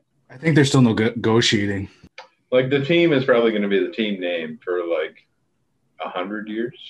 until until it's racist, right? Yeah, or until the team moves or something. Yeah. I mean, maybe they could be the fucking Bobcats. Maybe. All right. So, just like the NHL, just like we talked about some some rumors in the NBA, there's been some trades in the MLB. And we just spoke about Fernando Tatis and the Padres. So let's start with them. The Padres have acquired all-star second baseman Adam Frazier and a big old duffel bag of cash from the Pirates for Tucupita uh, Marciano, Jack Mar- Suwinski, Marcano. Marcano, Marciano, whatever, and Mitch Miliano. Right. This is a great deal for Padres. Like Mitch Miliano is like the only one that I think the top 10 prospects for the Padres. So that's a that's not a bad trade for an all-star like him. Right. And you get money. yeah, everybody likes a big bag of fucking Everybody cash. loves a bag of cash. Except for the Flyers, did they give up the money? Nope. No, they okay. just got a bag full of nothing. They got the duffel bag. They opened it up. it was empty. And They, it was it was open to free cap. Yeah. So Frazier is MLB's hit leader, and he has another year of arbitration in 2022. So depending on how he uh, plays for the rest of the season here, he's likely to make more money than he did this uh, this year. And maybe that 1.4 million in cash that the Padres got will help out for that. I think he might end up playing the outfield as well. Because they got that Cronenworth guy playing second Well- and Machado at third. I've seen Cronenworth play first as well, though. Yeah, I don't think they want him there though. Oh, I wouldn't either. He's Because I think they got they got Will Wil Myers there. That's right. Yep. Yeah. So maybe it was just an off day for Meyer, so they moved Cronenworth over or something to that effect on the day that I saw. Well, he gets injured a lot too, so Meyer. he might have been might have been hurt. yeah. Myers. like for You're our Myers, right? Right, yeah. Yeah. Yeah. So that's a pretty all star infield, and now you've just gotten a guy that can. I think Cronenworth does like almost all the infield, so he's going to be the guy moving around, helping guys take days off. Obviously, Tatis is probably not taking a day off. Oh, that's that's four All Stars in your in your uh, infield, right? Machado, Right. Tatis, now Frazier, and uh, Cronenworth was an All Star as well. So that's uh, pretty fucking good. what do you think that does for their World Series chances? It definitely helps. It increases it. sure it definitely doesn't uh it doesn't hurt them and it, the only team that or i mean teams that it, it will hurt is uh other nl teams and other teams in that division i.e the uh, the old la dodgers And San Fran, San Francisco and San Giants. Fran, yeah for sure So like that's a crazy tough division this year because I never thought the Giants were going to be as good as they are. Uh, nobody did nobody That, did. it's wild. Yeah. They've been they I don't know if they are still, but they were like the best record in baseball for a while. i think they might still be It's it's crazy for and I've also noticed that like they do like one shit year. Like I think th- this time it was like two shit years in a row, but they've also since they won the World Series, they've been like doing they do good and then they do shit and then they do good and then they do shit and then they do good and they do shit. Like it's it's crazy like how hot and cold this team is. And that's why no one ever thought of them being here either, I Mm. think. For sure. Anyways, that was that was about San Fran, but we're talking about politics. yeah, that's all right, man. That's all right. It's all in the MLB world. It's good. It's good. Yeah, good tangent. Good tangent. So, the New York Mets acquire left-hand pitcher Rich Hill from the Tampa Bay Rays for right-hand pitcher Tommy Hunter and Matt Dyer. Uh, you know, Rich Hill's a I don't want to call him mediocre, but he's not your number one, but he's not your number five guy. You know, he's probably in that two three range for your starter, depending on your team. And he's a solid, solid player. Like he, you know, he's been injured off and on, but he started this year off really, really good. Mhm. Now he's kind of tapered off after maybe that sticky stuff situation, but yeah, he's still gonna give you some. He's gonna eat up innings, and I know the Mets aren't gonna give a shit about his arm because the guy's 41 years old, so they're gonna throw it until it dies. yeah, for sure. But it's not. It's not as big as trade as as the one before with the pot with Adam Frazier. No, definitely not. But Why did the Rays do this though? Are they not getting worse right now for this trade? I think the Rays like to get like like they get in this injured guy, uh, Tommy Hunter, and the Rays can turn a lot of pitchers around real quick, and that's how they keep getting in the prospects and everything like that. So they're not afraid of the pitchers that they bring in because they can retool them, just like San Fran can retool pitchers as well. Back to San Fran, but but they they they they're they're a team that can just turn out these guys like so. Rich Hill really came to the Tampa, not being that good, being injured a lot in LA, and then now they're shipping him off to see if they can they get some guys for him a little bit younger uh, and a catcher to see if they can try and retool this guy and get better. And I don't know. I know their lineup or their rotation is they don't usually tend to have their starters go very far because their bullpen is usually always dominant. So they don't they don't tend to like stretch them out very long unless like they have a ton of confidence in you and that you won't hurt yourself. Plus they have Shane McClanahan, I think, is coming back. I don't know if it's anytime soon, but I think he's gonna make it back for the end of the year. Who's been top shelf for the most part. yeah, this also opens the door for Brendan McKay to pitch a little more too. Oh, they're calling him up? I, well, I'm not 100 percent like probably not yet, but like I said, this this is the, you know the door has opened now for more of these younger guys to come up that are still going to be, you know, guys that uh, that can help out in the in the pros. So So I just say Tampa usually with the young guys, they only pitch a couple innings and that they're they're gone. They they don't put a lot of stress on their uh, their arms there for the young younger guys. well, and, and maybe they use them as an opener type thing, McKay, or, or you know maybe they have an opener and then put them in for for three innings and then carry on. But it's obviously when you when you move a, an older guy that has to pretty much stay in the bigs, uh, you know, when you move him, that's definitely going to open the door for somebody. And whether it's uh, it's McKay or who were you saying, Jess? Sorry. Shane McClanahan, he was um, he was doing really well, missing a lot of bats, but he wasn't going deep into innings. Mhm. Be, well, preferably because of Tampa's way of how they they do prospect pitching and everything like that. But he said that he wants to get back, which and he's doing a good job because a lot of people were saying he was going to be done for the year. So, Pete, I don't know if the Rays get worse here. You know, maybe they lose a little bit of uh, consistency or with the consistency that they've had with him with Rich Hill this year. But I, I still think that they've got, like you said, Jess, they're they're pretty good with their pitchers. So and and bringing their pitchers up and you know, like you say, re- retooling and whatnot. So I really don't think this is going to hurt the Rays at all. Yeah, you think they can just get a bit of value out of this guy and still probably not detriment their team at all? Exactly. exactly. And then sticking with the Rays, they have acquired old man Nelson Cruz, the DH. He was playing in Minnesota. So they get uh, the Rays get Cruz and right-hand pitcher Calvin Faucher from the Twins for right-hand pitcher Joe Ryan and right-hander Drew Strotman. Strotman, not Stroman.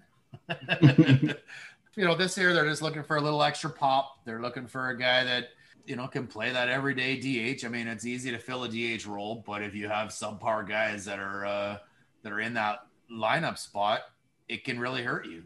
And with uh, having Nelson Cruz, Cruz, who is still playing at a pretty high level, he can still smash the fucking ball. I think this is uh, this is definitely going to help their top five guys in the lineup type thing to uh, to knock runs in. Yeah, Cruz is still hitting 294 for an average for two, 2021 with 19 home runs. Yeah, like that's pretty fucking good. So he's Yeah. you know he's up there. You know he's not challenging for Ohtani with a 35, but 19 isn't half bad. So there was this thing that I was going to ask you guys at the beginning of the uh, MLB season with Nelson Cruz was, was he going to be over or under his home runs for his age? So I think he's going to finish the year. He's age 40 right now, and I think he's going to finish the year at age 41. And I was going to ask you guys if the, if he was going to finish over or under the the 41. Wow. Well, we're halfway through. He's hit 19. Gotta gotta be under, but close. Yeah. So, but like, it would have been good to ask that at the beginning of the For season. sure, would have. Yeah, I just kind of admit if I just saw it somewhere and every, or someone said it to me or something like that. I saw it and I thought that was like, oh, that's a pretty cool question because I don't know what I would pick there. I probably would have went with the over. I would have taken. I probably would have over went with the too. o- because Minnesota was good last year and they've really gone off the deep end here. So Minnesota does pick up Tampa Bay's number 10 and 17 prospect in the pipeline. So and it's also Tampa Bay's pitchers, so they also get a heightened bonus there just because of that. Per- That's what I think at least. I'm like I'm always trying I would always be trying to get their uh their pitching prospects because they got a good system down there in the minor leagues. Yeah, the scouts know what they're doing, and the trainers are uh, and coaches are pretty good that way. So, hmm so a few trades there. I'm sure uh, there will be a few more as the trade deadline is in four days. I believe it's on the 30th. So that'll be uh, it'll be interesting to see next. Well, I guess it won't be next week, but uh, the following week we'll probably have some more trades to uh, to chat about, and uh, we'll get everybody's input. Do you think the Jays make any significant They moves? have said they're going to. What those significant moves are, I don't know. I mean, they did move uh, Rowdy, who has actually been playing pretty well in uh, in Milwaukee. That's what I said. The Milwaukee can just the same with happened with Willy Adames. Yep. Oh, he's been lighting it up with Damas. He's like, since he's been moved, I, like he's like top three in just about every fucking uh, category. It's crazy. You know what is the reason why he said that he was so he didn't like uh, Tropicana Field, or it was because he didn't like Tropicana Field. He said he couldn't see the ball there very well. Yeah, which is fair. Everybody says that, right? Once it gets up in the air, that white background of the ceiling, it really fucks up with the outfielders. So now that's the outfielders. but, He was he was talking about hitting. oh, really? He was talking about hitting. He couldn't see the ball well there. huh. Interesting. That's why he's been lighting it up, and sense, yeah. the or that's that's the excuse he's making why he's lighting it up with the Brewers. Hmm. because most center fields are blacked out, or you know, if it's if it's got, you know, some of the places like the you know will have. They might have a pool or whatever, but a lot of it there isn't a whole lot going on in the middle of center field, so that the, the batters can see. So Maybe they they try to make him play small ball, and he didn't want to do that fair enough, could be. because Adames I think was like like uh, a high prospect at one point. Yeah. So he did have a lot of potential. All right, so enough about all those other fucking teams. Let's get into the Blue Jays. Now, they played like fucking ass this week. They suck. They were Why do, why do we want to get into them again? well because we'd rather talk about the Blue Jays than the other fucking teams, even if they do suck. So Yeah. they're one and four this week, 0 and 2 against the Bo Sox, and one and two versus the old Mets. Fourth place in the AL East. Too many games back of Boston. Too many games back of the last wild card spot. They aren't they aren't doing good. They you know they have a good week, they have a bad week. They have a good week, they have a bad week, and you just can't be like It's the most frustrating thing. for sure. And you're not going to do anything long term for the season if you're playing like that good week, bad week, good week, bad week, because you're going to end up around 500 and you're maybe, maybe squeak into a wild card or fight for it for that for that wild card. But I don't know. It's not looking good right now. Obviously, there's still lots of time left. But so one good thing that came out of this week for the Jays is that Alejandro Kirk was activated off the 60 day IL. Now, I'm not 100% sure, but I think the Jays are rolling with three uh, catchers right now with uh, Reese McGuire, Kirk, and Danny Jansen. But I would imagine that that'll be short lived and one of them would be sent down, likely Reese, I would think. Yeah. Yeah. But Reese hasn't been horrible. Although he's yeah, he's been good. So it's Maybe it's Danny. I don't think you can I send don't think you can send down. Danny down. No, that's Yeah. the ah. problem, right? So it's either Kirk or McGuire. McGuire. Yeah, I mean, you could send Danny down, but he would have to go through waivers, and there's he's good enough defensively that somebody will pick him up. At that point, you might as well trade him. Right. Yeah, exactly. Maybe he's a deadline Yep. kind of move. And that's hey, that's not a horrible idea. Not a horrible idea because there's there's some other guys coming up in the pipeline that are catchers too. So Yeah. And then last week, I think it was last week, I asked if you guys thought that uh, Vlad had a tr- uh, chance at the Triple Crown. Ooh, you didn't No, was me it there. last week, Jazz? It must have been. Yeah, last it was, Week, yeah. and and we all agreed that it wasn't it's happening. not going to happen. No, uh, not not as of last week, and not as of this week. Uh, so Vlad has kind of dropped off a little bit. He hasn't uh, been hitting quite as much as he did prior to the All Star game, although he's still playing very well. So he is in second place in all the Triple Crown categories home runs, RBIs, and average. He's got 32 home runs, 79 RBI, and he has a 326 average, which is not horrible by any stretch.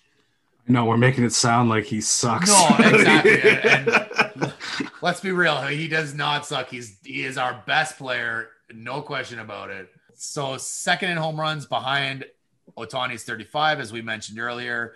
Second in RBI behind Devers' 80. And excuse me, it's Devers. Devers, Devers, whatever. Same fucking difference. Plays for Boston, so who gives a fuck? And, and uh, Nick Castellanos is leading the average race at 329. So Vlad is not far off any of these. Like he had definitely turned it up a bit and uh, and move these up into first place again. But it's gonna take, you know, especially Ohtani, he's gonna have to drop off a little bit. The other guys, you know, he's so close with one one behind Devers and just 0.003 behind Castell- Castellanos. So those are definitely ones that he can catch up there. And if I'm not mistaken, I'm pretty sure Jess, you said it was home runs that he wasn't going to get. He would get the other two.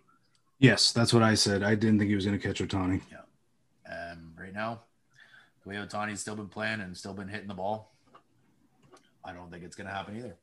I'd like it to, but Yeah, it dep- it also depends if Castellanos comes back too from because he's been injured for I think since July 19th. So it, who knows how long the those suitable stats will stay up there because you got to play a certain amount of games, but he's also got to come back. Will they like if he doesn't play anymore? Will they strip him off that leaderboard? It's possible.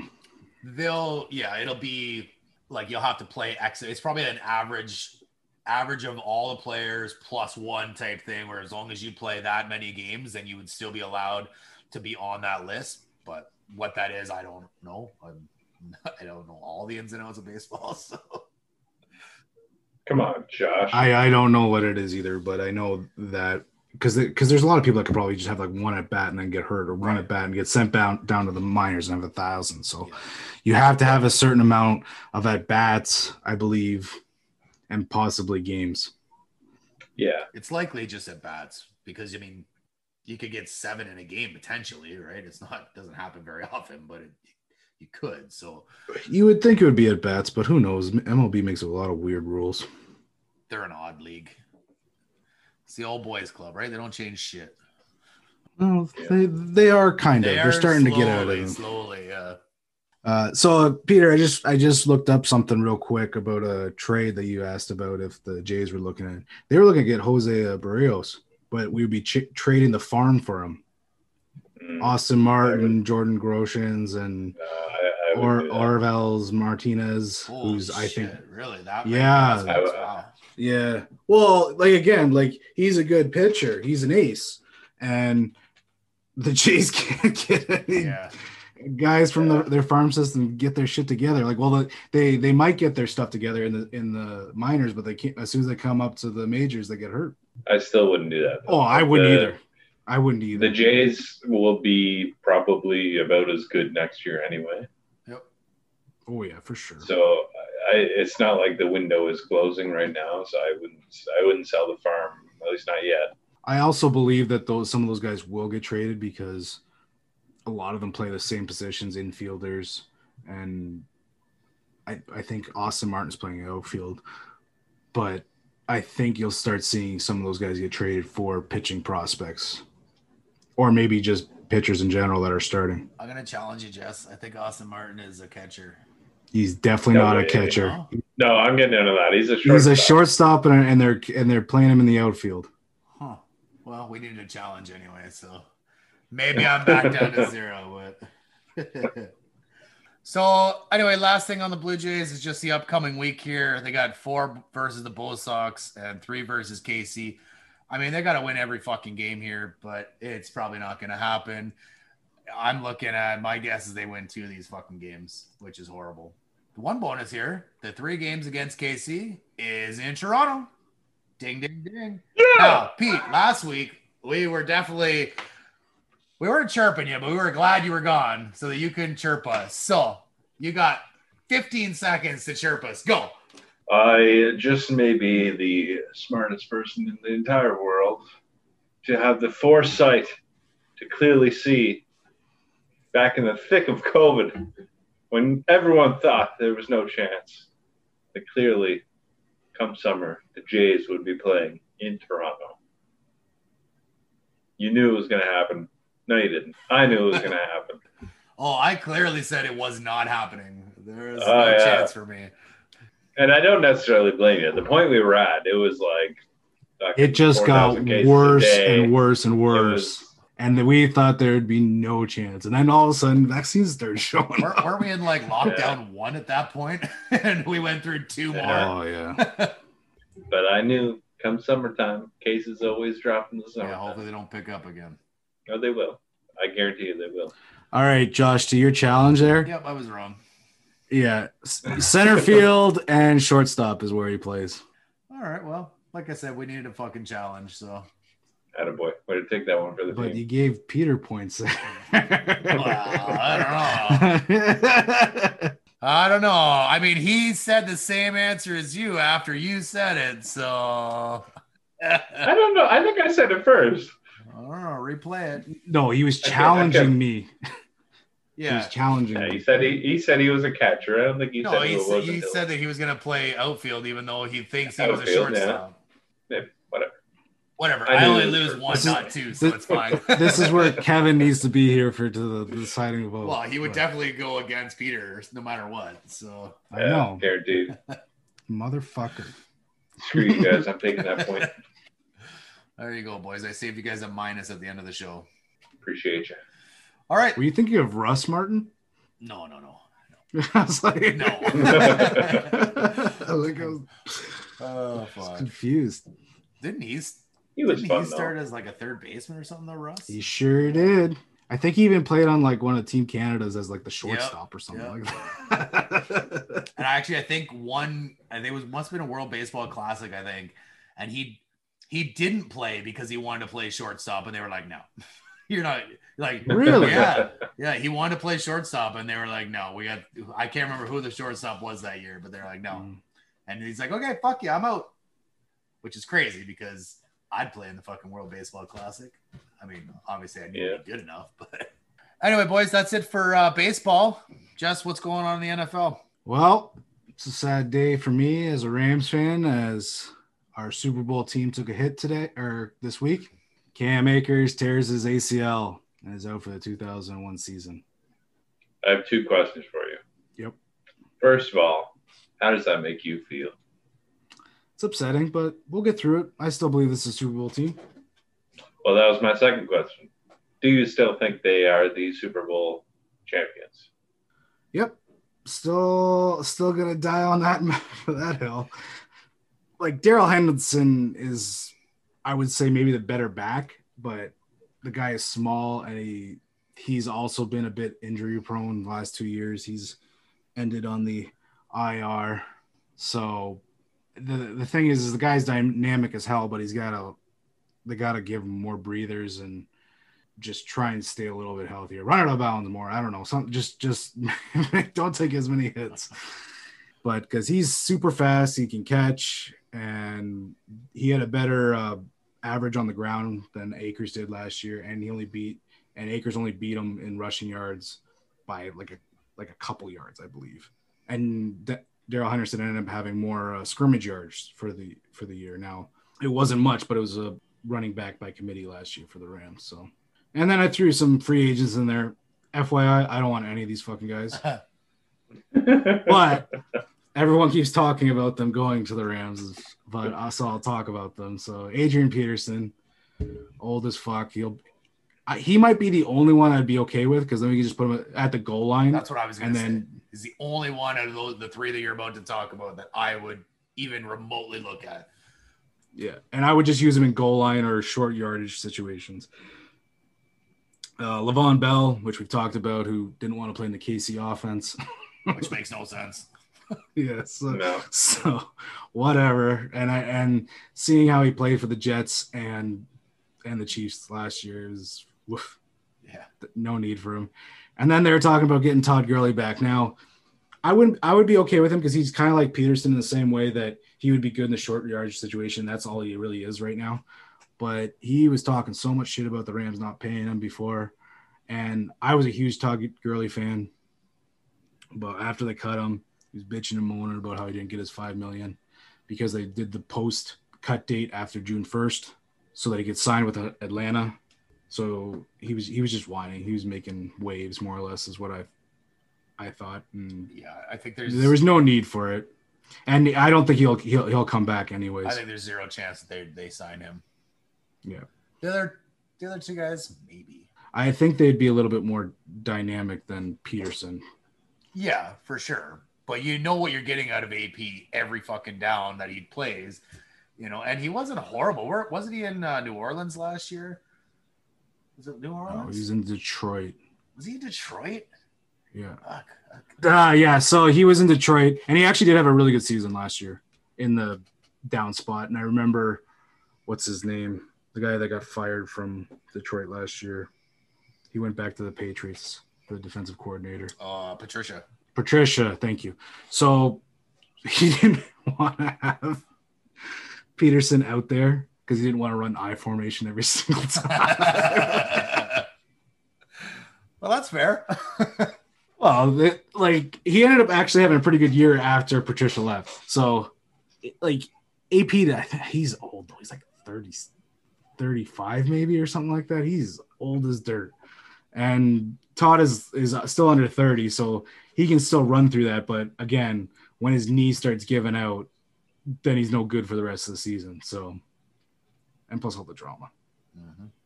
Like I said, I don't want either of these guys, or none of these guys.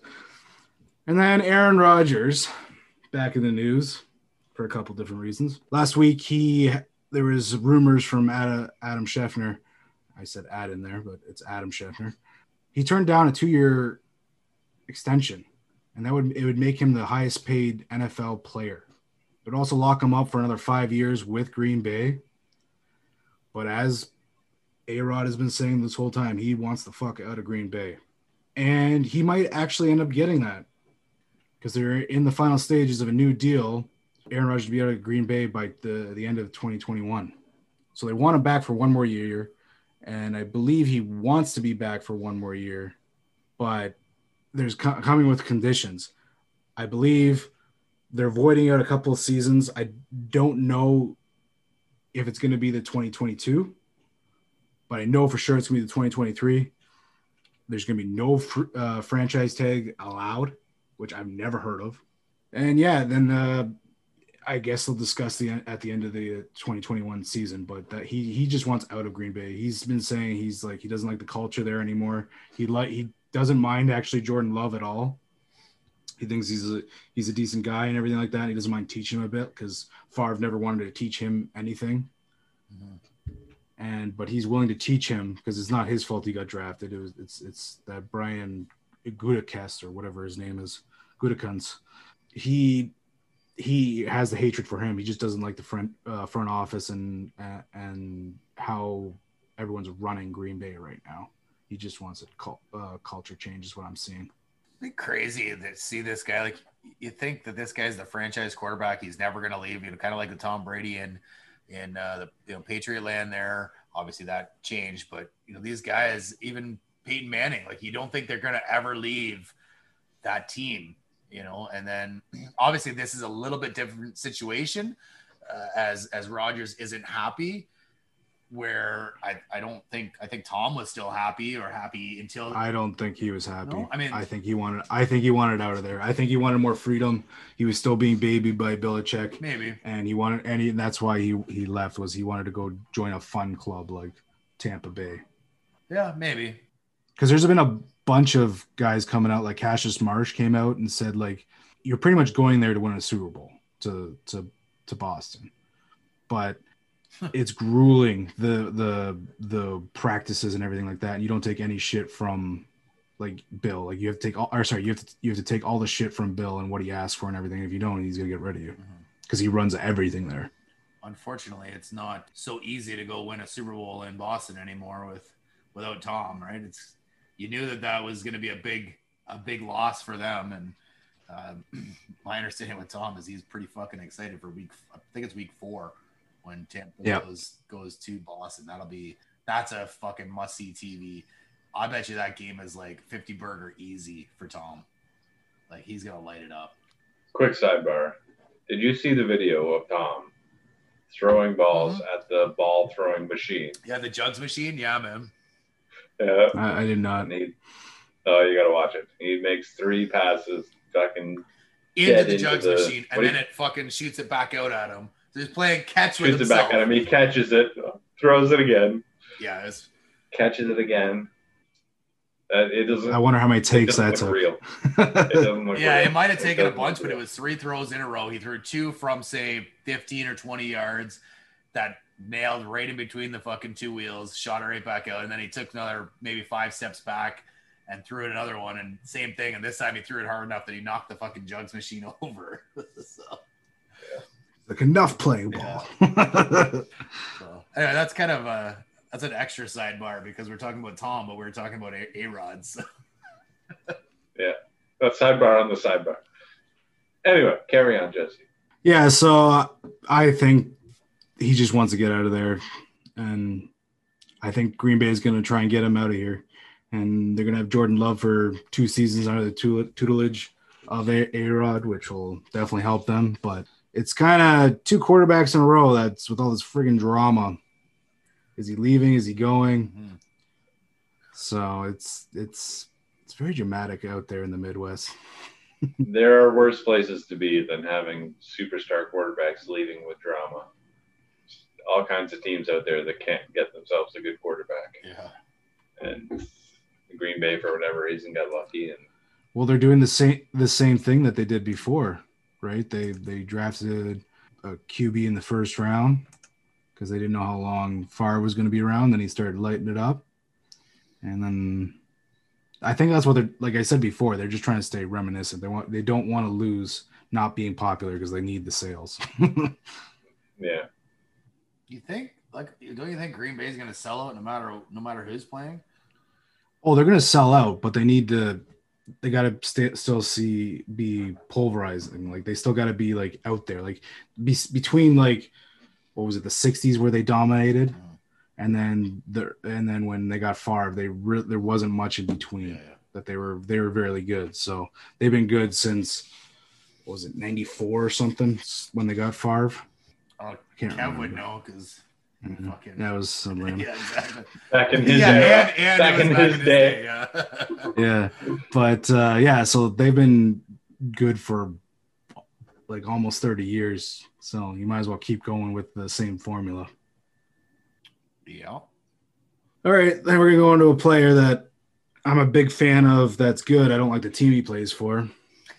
Uh, Fred Warner now becomes the highest paid inside linebacker with a five-year contract extension worth 95 million. Now it's only 40.5 million guaranteed, which CJ Mosley has si- has a little bit more guaranteed money, but it is the highest paid money money annually for an inside linebacker. And he's a third round pick in 2018, drafted by BYU. He's been pretty good. He plays in a pretty good defense, and he is one of those linebackers that you can almost call like, I would say like almost Bobby Wagner. He is his athleticism is crazy. He's crazy fast. He can play against the pass, and he's not getting a lot of tackles for a loss, but he can. He's a guy that can run across the field or play sideline to sideline, no problem there.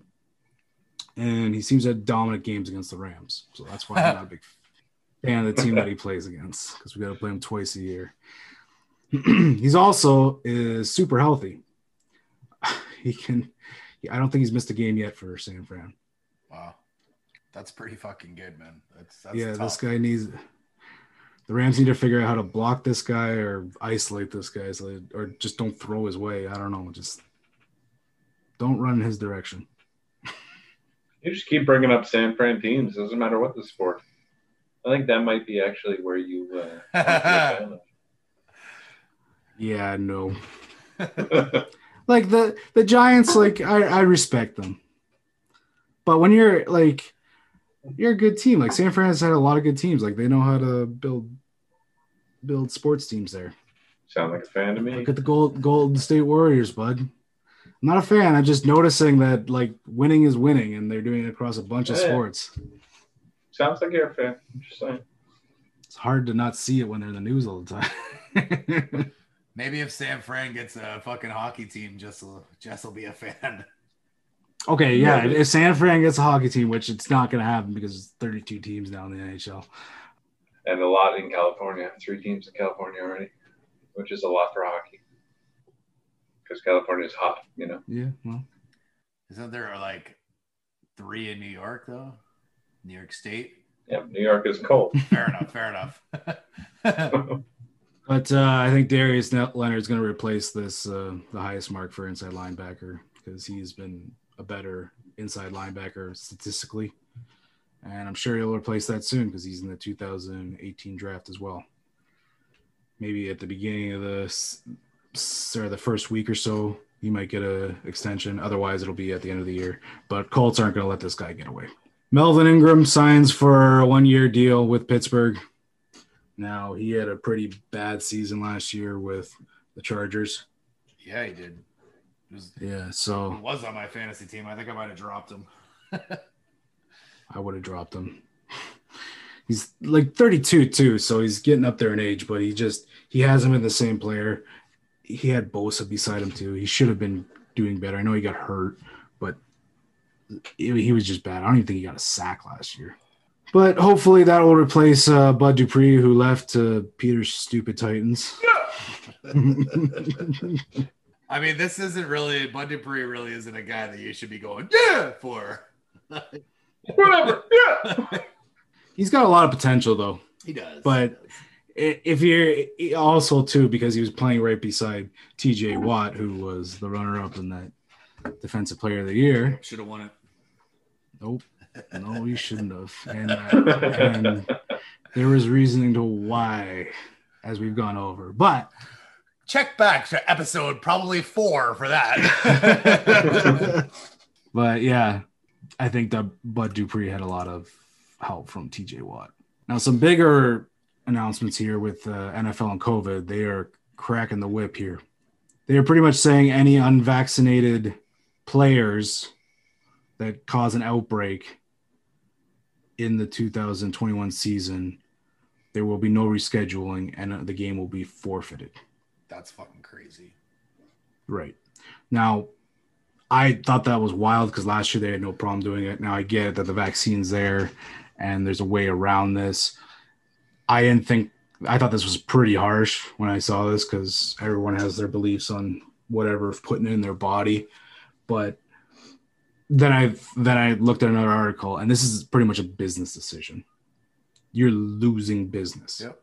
by not having a game or rescheduling a game because you have to you still have all this down money down on a lot of stuff and then having to switch it you have to it, it causes a lot more money to be spent sure so that's what the that that's what this is i believe is and they've given that the nfl's ample opportunity to do this so i believe this is why they're cracking the whip here they're also saying players on both teams will not be paid for the lost contest and the team responsible for the cancellation due to unvaccinated players will cover financial losses and be subject to a potential disciplinary from the commissioner's office. So I thought the covered losses would be the disciplinary, but there could be Goodell could come down with some swifter actions as well against the team. It's it's crazy that they're not gonna pay the team that had nothing to do with it. Like, you know, I realize that they don't they're not getting the income from the stadium and and from the ticket sales and the TV and all that shit.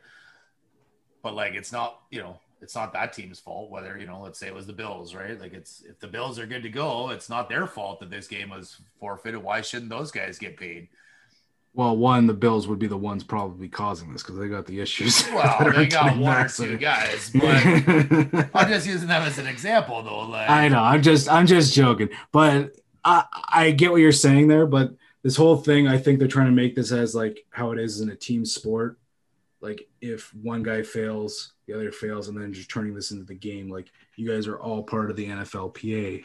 Get your players vaccinated. Yeah, it's a psychological thing. I agree. It's fucking. You're gonna fuck me, so you better get vaccinated. Oh, you don't like vaccines? You better get fucking yeah, vaccinated. It's, it's, your ass. It's pretty much shaming. That's yeah. what they're doing. They're having other players shame them. They're doing like it's pretty manipulative, but like if this is like I said, this is a business and NFL is sick of losing money. The cap went down 10 million this year because they're they're trying to cover up losses. Now they got a huge TV deal. There's going to be a bunch of fans in the stadiums this year, not like last year. So they're going to make a lot of the revenue back, but that's still a year of lost revenue. For sure. So they're they're just cracking the whip here and, and making sure that everyone gets their shit together. It's like if you had a job and they demanded you to get that vaccination unless and i believe the only reason you can can't get this vaccination you have to have like certain religious beliefs or a medical issue that you can't take this vaccine and that's who you're protecting right is the people that can't get the vaccine right. or that are of high risk so you're not helping out your your fellow player you're all part of that union the nflpa you're not helping out your brother there like you're you're causing issues between in the union so and that's the whole point of the union is they're supposed to be united. yeah, and that too. But the, the, it's you can look at it a bunch of ways. Like there was uh, an offensive line coach that was let go, fired, uh, Rick Dennison from Minnesota, because he refused to get the vaccination, and NFL has told all coaching staffs from t- a tier one, tier two standpoint have to be vaccinated. And then obviously if you have that real, the religious beliefs or the medical history that you can't get it then you got exempt from it. I'm surprised they're actually allowed yeah. to do that like i'm i'm all pro vaccine i'm fully vaccinated but it's i didn't think you'd be able to like say if you're not vaccinated you get fired. I'm surprised legally they can take it that far. Well they don't have a union. Right? So that's that's why the the uh, NFLPA can get away with like only I think they have to have like 85% of players vaccinated on the team to get like the certain privileges of not having to wear a mask or get yeah I think it was just yeah. I think it was just wearing a mask and just being in in meetings and not doing uh, Zoom meetings and stuff. Yeah, so you can use yeah. the training rooms all together and whatnot. Right, right, yeah. So, yeah. so that's where the power comes from. Is because they have the NFL owns the league, right? So without them, you, you can't play games. And even if it is for they, the teams are like they're owned by the city or the city and the team owners, but they also are NFL employees. So they have to get the vaccine at that point. That's interesting for sure, because like you said, Pete, there's definitely some legalities there. Like it must be something in their contract or not in their contract. Yeah. Like if, so. if my if my employer said you must get the vaccine or you will be fired, that seems a bit over the line. And I'm I'm all for a vaccine. But... You can fire pretty much anyone for anything. You're just going to pay them a bunch of money. Yeah. So that's what this this is. So that like NFL makes millions of dollars, and there's always another person ready to take your job. Yeah. Right or billions of dollars, sorry. But that and they're like, if you don't like it, these these are our rules. If you don't like it, then we're, we're we'll get rid of you and find someone else who can replace you. Here's our lawyer's phone number. Feel free to exactly. and then here's another thing too about uh, vaccinated players. So the ones that do test positive that are vaccinated, they only need a 24 hour turnaround because they may be asymptomatic for two negative tests, where it's an automatically 10 day isolation for unvaccinated, which is the same protocols as last year, kind of thing like that. So it's it, it just makes sense to get it. I get, I get, like I know Cole Beasley said he's still living free or whatever it is, but I'm sorry, what? he tweeted out he's still living free, so he's not gonna. Who is this? Cole Beasley. Were you not here for when he Uh, he was being a bit of a goof? He had some yeah, maybe. okay, but he's another Buffalo receiver. He might Yeah. not be for long if he's not going to get the vax and and he's Yeah, but they can't they can't fire them because they're on they're on, they have certain contracts with can the bench 'em, NFLPA. Mm, Definitely, yeah. You can definitely not be on the active roster, but you're still gonna you got to pay him. Pay- But you're gonna pay. but him, if yeah. he's going to potentially fuck up the Bills' schedule or any unvaccinated player, I mean, if it comes down to it, sorry, bro, you're on the bench because we got to play this game. We need this W against the shitty Jets. You know Yeah, you cut him too. It's going to come down to a forfeit. Right. If exactly. So maybe it's worth it to cut the guy and say, yeah, fuck it. I mean, I like I like Beasley. I think it was a good a good player last year. I don't want to see him be cut or be on the bench. But if it's like you said, Pete, if it's going to come down to a forfeit and the lost the lost uh, wages and the costs and blah blah blah is going to come down to Buffalo players and or the team or what have you financially, then it's pretty fucking easy to put a guy on the bench. Well, we'll see what happens. Yeah, it'll be an interesting uh, it'll be an interesting season with uh, with this. this was unprovoked too because they were like I think they had like only four teams under the eighty five percent. Really, and then they just went Thresholds? fucking buck wild. I know, like it's wild, but Well, I guess at the end of the day, you're only punishing those four teams. Really? Well, but if you still if you have eighty five percent, there's still going to be some guys on your team that are unvaxxed, right? Whether they Yeah. fair enough. decide that they don't want the vax or whatever, or maybe they do have that uh, uh, medical or religious beliefs or what have you. But Anyways, we're gonna go on some more depressing news with uh, Deshaun Watson. He still wants to get out of Houston, and the Texans are officially hearing offers now. I believe I heard that they were taking offers when he first asked for it, but they are saying officially they're fielding offers now, and what they're asking for is a king's ransom. Now he's a super talented player with all the baggage and the 22 active lawsuits going against him. Like it's it's it's going to be tough to trade him for what they want. They're looking for five high draft picks and starting caliber players. So it's a lot. And he showed up to training camp because one, he'd be fined 50 50k a, a day, but a lot of the time they waive it. But because they just signed Watson to this huge contract and then he decides he wants to get traded, they were like, "Fine, bro, we're gonna we're gonna fine you." Because usually that fine happens all the time, but it's usually with people that are wanting a new contract that are like really big superstars that you know that will, if you get the stuff together or the contract together, you can repay them or you can Yeah. waive the fines. Mm-hmm. Every every fifty thousand dollar fine would just be added to the total ask for the contract. for sure. Hmm. this is to me, this is horrible timing by the Texans. In my opinion, they should have been officially fielding trade offers at the beginning, right when this all happened, right when he said he doesn't want to play for them, because a team now like Chicago is probably not going to be in the mix for them because they have theoretically they have their future franchise quarterback in Fields, but they definitely would have went and looked at Watson in a in a potential trade. And there's multiple teams that are like that.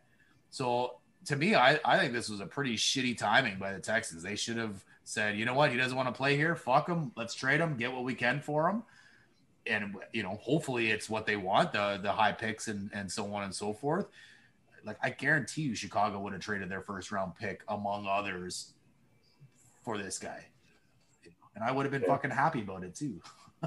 Agreed. Yeah. Agreed. hundred percent. Well, maybe not now. Maybe you're, you're happy that it didn't happen because he might be because they're still NFL still doing their own investigation on these uh, lawsuits for the alleged sexual well assault. and, and that that that's aside right because that wasn't that wasn't in the news when he first said that he was done playing for for Houston. So, you know, that could have been somebody else's fucking problem, some other franchise's problem, right? Where now because it would have happened would have showed up a little later, where now everybody knows about it. So now it could be difficult based on that and then of course the asking price, but the asking price likely would have been the same anyway. So I don't know, I just think it's bad timing. They they definitely could have done something better. I agree with you on that. Is is bad timing for them to actually start fielding offers. But like I said, I think they were hearing offers, and they probably did know about these issues. Yeah, yeah, I'm sure they did. I don't know.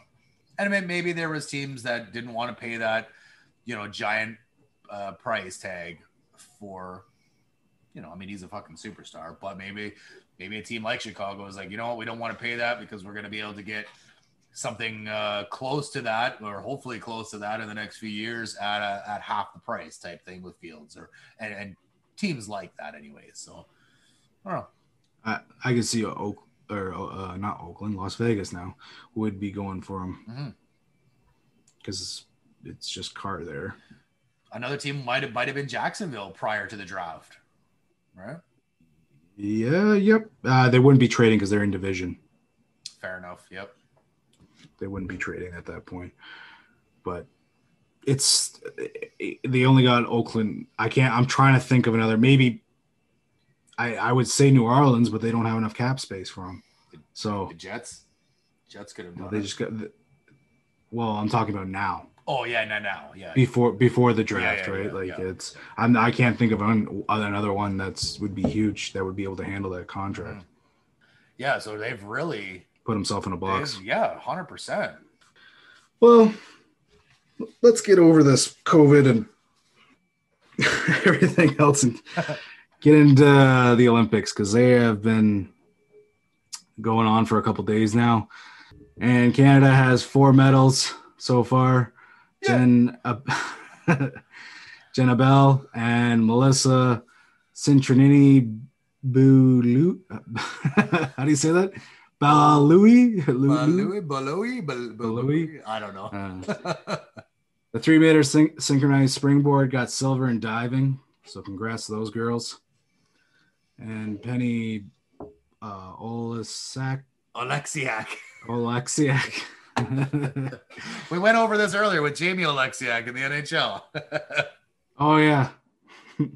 but Penny Oleksiak, Kayla Sanchez, Maggie McNeil, and Rebecca Smith all got the silver in the women's uh, freestyle relay for 100 meters.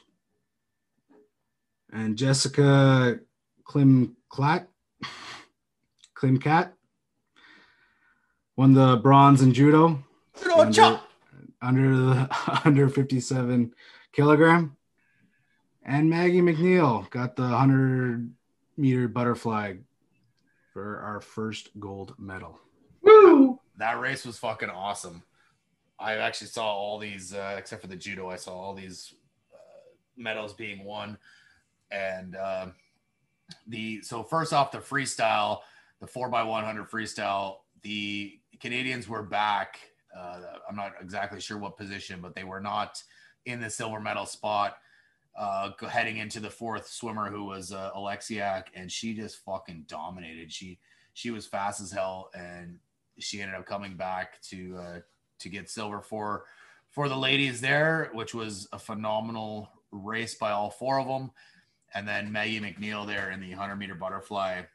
If you guys haven't seen the race, you should check it out because she's, you know, it's very close and she's ahead and she's back and then she's ahead and she's back. But when she touches, she says that she heard her name. So she figured she did something good, but wasn't 100% sure. Now she wears glasses. So she touched the wall. She turns around and rips off her uh, her goggles and whatever, and she's looking at the the scoreboard, and she sees her name up there, and her face was absolutely amazing. Her jaw dropped, her eyes like wide open, like, "Oh my god!" like I did it type thing, and just her reaction. That and that is my favorite part of the Olympics is watching the athletes, no matter what country they are are from their reaction to winning a medal of any color, uh, obviously especially gold, the reactions are the best because they typically they don't think that they're going to win it, you know, unless you're Michael Phelps type thing. you know, you're like, I'm here, I'm at the Olympics, and this is good enough type thing. And then when you when you win a medal, and like I said, especially a gold, and it's like, holy fuck, I just did something fucking crazy. You know, so if you get a chance to watch uh at least watch her reaction if you don't watch the race. Fast forward to the reaction, and it's fucking great.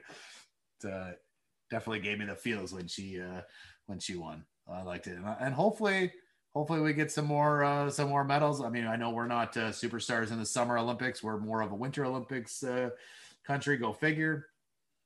But uh, I know actually tomorrow the uh, the ladies softball is going for bronze, which would be should be good. They're playing Mexico. Hopefully they beat them. But uh, They they're beat them earlier. yeah. So hopefully there'll be many more, uh, many more medals coming our way. Actually, another one I was watching, uh, like a round robin type thing of the uh, women's beach volleyball, and the Canadians played very well. And actually, one of those uh, players is Why, why were you watching that? Why are you watching that? uh, my my lovely girlfriend wanted to watch it, so I was like, okay. If you insist, twist Yeah. my arm. exactly. So, but yeah, so one of the uh, one of the Canadian beach volleyball players is actually from Kitchener, right here, Sarah Pavan. Uh, hopefully they can. Uh, I, my understanding is that they're like ranked like number one, which is crazy because usually it's Brazil. but uh, Or US. yeah, exactly. So I, maybe I was wrong. Maybe I heard something wrong. But either way, they played great, and uh, and I can't wait to see them play some more. And then another uh, woman who lost in her boxing match uh, the other day, and she was from Kitchener. Um, fuck, I can't remember her last name. Blue Joe, something to that effect. Sorry that I can't remember, and I probably butchered your name, hometown girl. But uh, you know, she she was there. She was there. She was outclassed by the uh, the other boxer, but uh, she had a hell of a a hell of a journey to get to the Olympics, and uh, and just to get there and to to be competing is more than I can ever say for myself, and for ninety nine percent of the people that I know, they'll never never get to the Olympics. Um, shout out to uh, an old schoolmate, Nate Brannen they did make uh, the Olympics a couple times in uh, in uh, London and Beijing. unfortunately, he didn't come away with any medals, but uh, so hopefully for the rest of Canada, the rest of the athletes, hopefully we can get a few more medals here. And uh, like I said, the reactions for me is that's the best part, hundred percent. More Olympic news is Deschamps, DeChambeau will not be going to the Olympics due to catching the VIT. He got the Rona. he got the Rona. The Rona. His replacement, Kev's favorite, Favorite guy for sure. favorite guy, yeah. Pat, uh, Patrick Reed, the big cheater, as he likes to call him. And Jon Rahm is also out due to David or Rona. The Rona. Uh, this is crazy because apparently Rahm is vaccinated and he has gotten COVID twice in the last two months. So Really? the people that he is hanging out with. yeah, He's got to stop licking the stripper pole. I mean, probably not a good thing to do that. he should just carry them around and inject them into people. He's like, listen, I can't get sick anymore. For sure.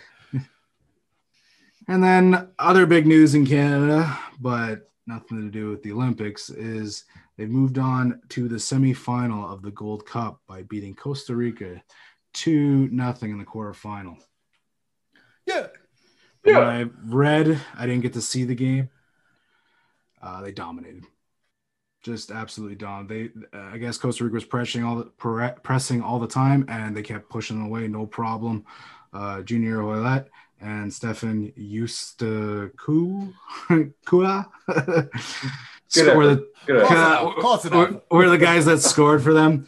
And uh, I- I don't know how to say his last name again. I'm just going to say Stefan. I did read up on this guy, and he uh, was born in Canada, but he grew up in Portugal. So he's bringing some of that soccer or European football Football. Football. to Canada, and he's actually been doing pretty good. And he, uh, I think he earlier in the uh, in the group stage. He hit a free kick that was beauty into the net as well. So that was pretty amazing, and that's good for Canada getting there because they haven't been there for a while, I believe, at least in the semifinal. And Costa Rica is a big team in the FIFA in FIFA, and if they can beat them two nothing in domination fashion, hopefully they'll get into that into the FIFA World Cup come 2022. That would be awesome. I think they play Mexico now in the semifinal. That'll be a Big. right. big win if they can get that. The problem too is is they're missing so many players. Like this is like Canada's like B version two. So this is like literally like the golden age of soccer in Canada right now, because they're missing uh, Alphonso Davies, Jonathan David, and then in this tournament they've lost two strikers from Cyle Larin and I can't remember the other guy's name. But they're all fairly young players, and they're a little. I think they're all injured now, and on the mend. But like I said, this is the B-rated team for Canada, and for them to get to the semifinal is amazing. Yeah, haven't been since 2007. To the semifinal? Yeah. I thought it was a lot longer than that, but that's still a long time. But figured it was longer. All right, we'll get into our penalty boxes. Josh, who's in your penalty box? All right, so I got White Sox rookie designated hitter Yermín Mercedes. Your means. So on Wednesday, he announced his retirement from the MLB after a demotion to AAA. And this was on Instagram. And his post was basically the photo was just a black background with some text that said, It's over. Now, as I said, he's a rookie, How old is he? like in his He's- early- early 20s. No, he's 28 years old. He's actually a fairly older Oh. rookie. Yeah. Is he 28? Yeah. He he he's been in the minors for a while. Huh. Interesting. So early in the year, in April, he hit uh, 415, 455, and a 659 slash line through the end of April with five home runs, 34 hits in 22 games. Pretty fucking good, right? Really good. He became the first player in modern history to begin his career with eight straight hits, and as a result of his good April, was awarded the AL Rookie of the Month for that month.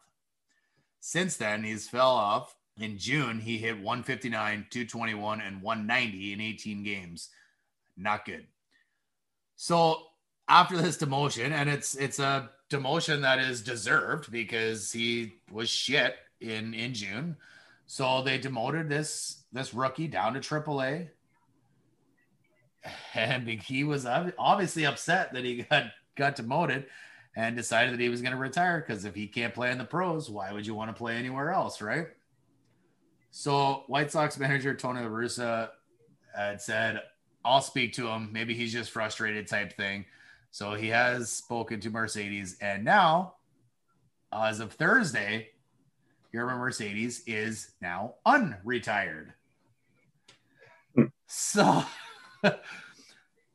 so you know, great start, not so great June.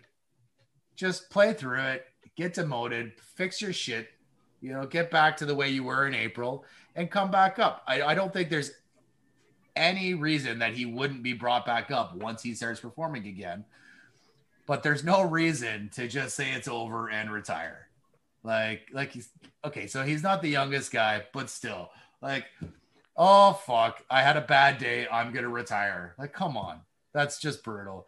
So your Mercedes is in my box because you can't retire and then unretire a day from each other unless you're gonna retire as a certain team so that you can actually re- you know you can actually retire with that team and maybe go into the hall of fame as that team type thing this is a long way away from that but you can't retire and unretire just a day later when you're a rookie so you're a mercedes get your shit together you're in my box I think that was the whole reason why he did retire was because he is a little bit on the older side and obviously he's still a little bit immature for thinking that.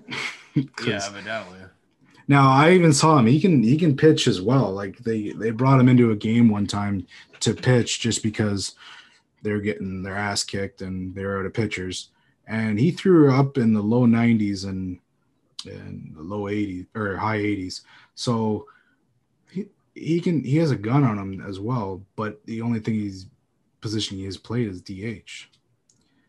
So I don't know. Like he doesn't have a lot of way up there unless he continues to play DH, especially with Eloy Jimenez coming back.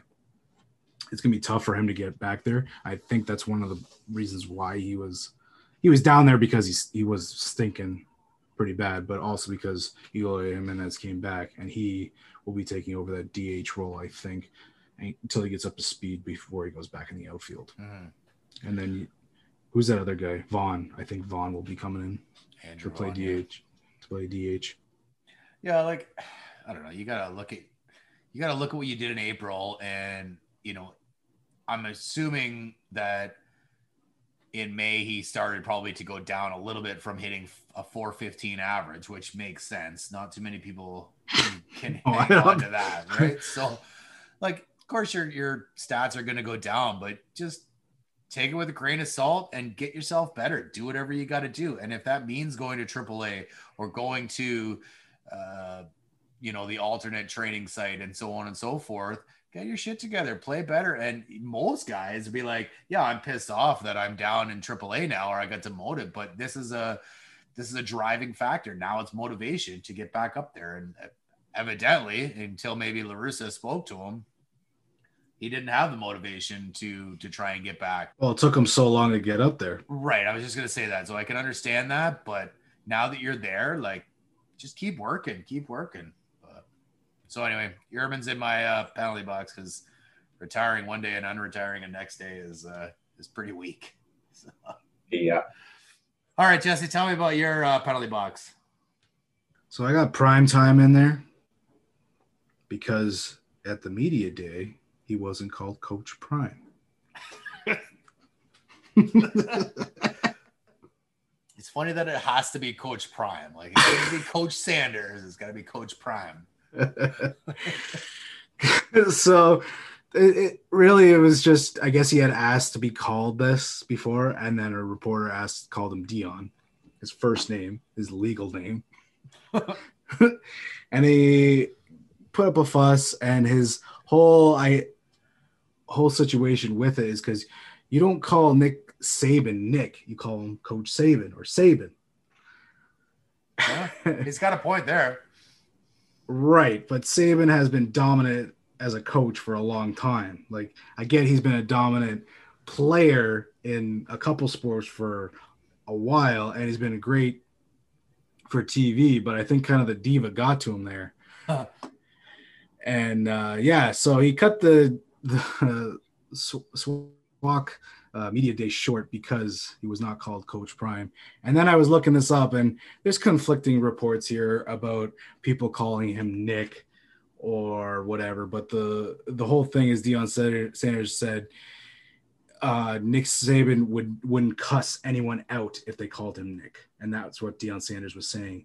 That uh, Saban would say to a reporter if they called him Nick. So I think it's just because he plays in a or he played the position of corner, which is kind of a diva position. And easy. well, now it is at least. Like they all they they not in they, high school, not in high school.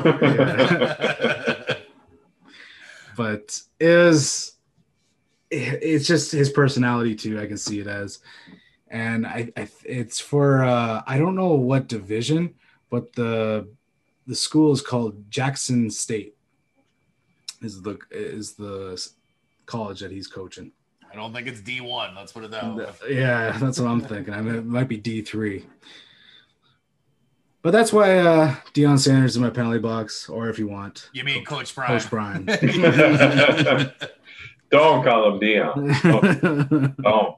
I wonder if he would get upset if you called him like, you know, hey Neon, what's up? you know, because he used to be Neon Deion too back in the days. So yeah, I don't know. Evidently, he wants to be called Coach Prime.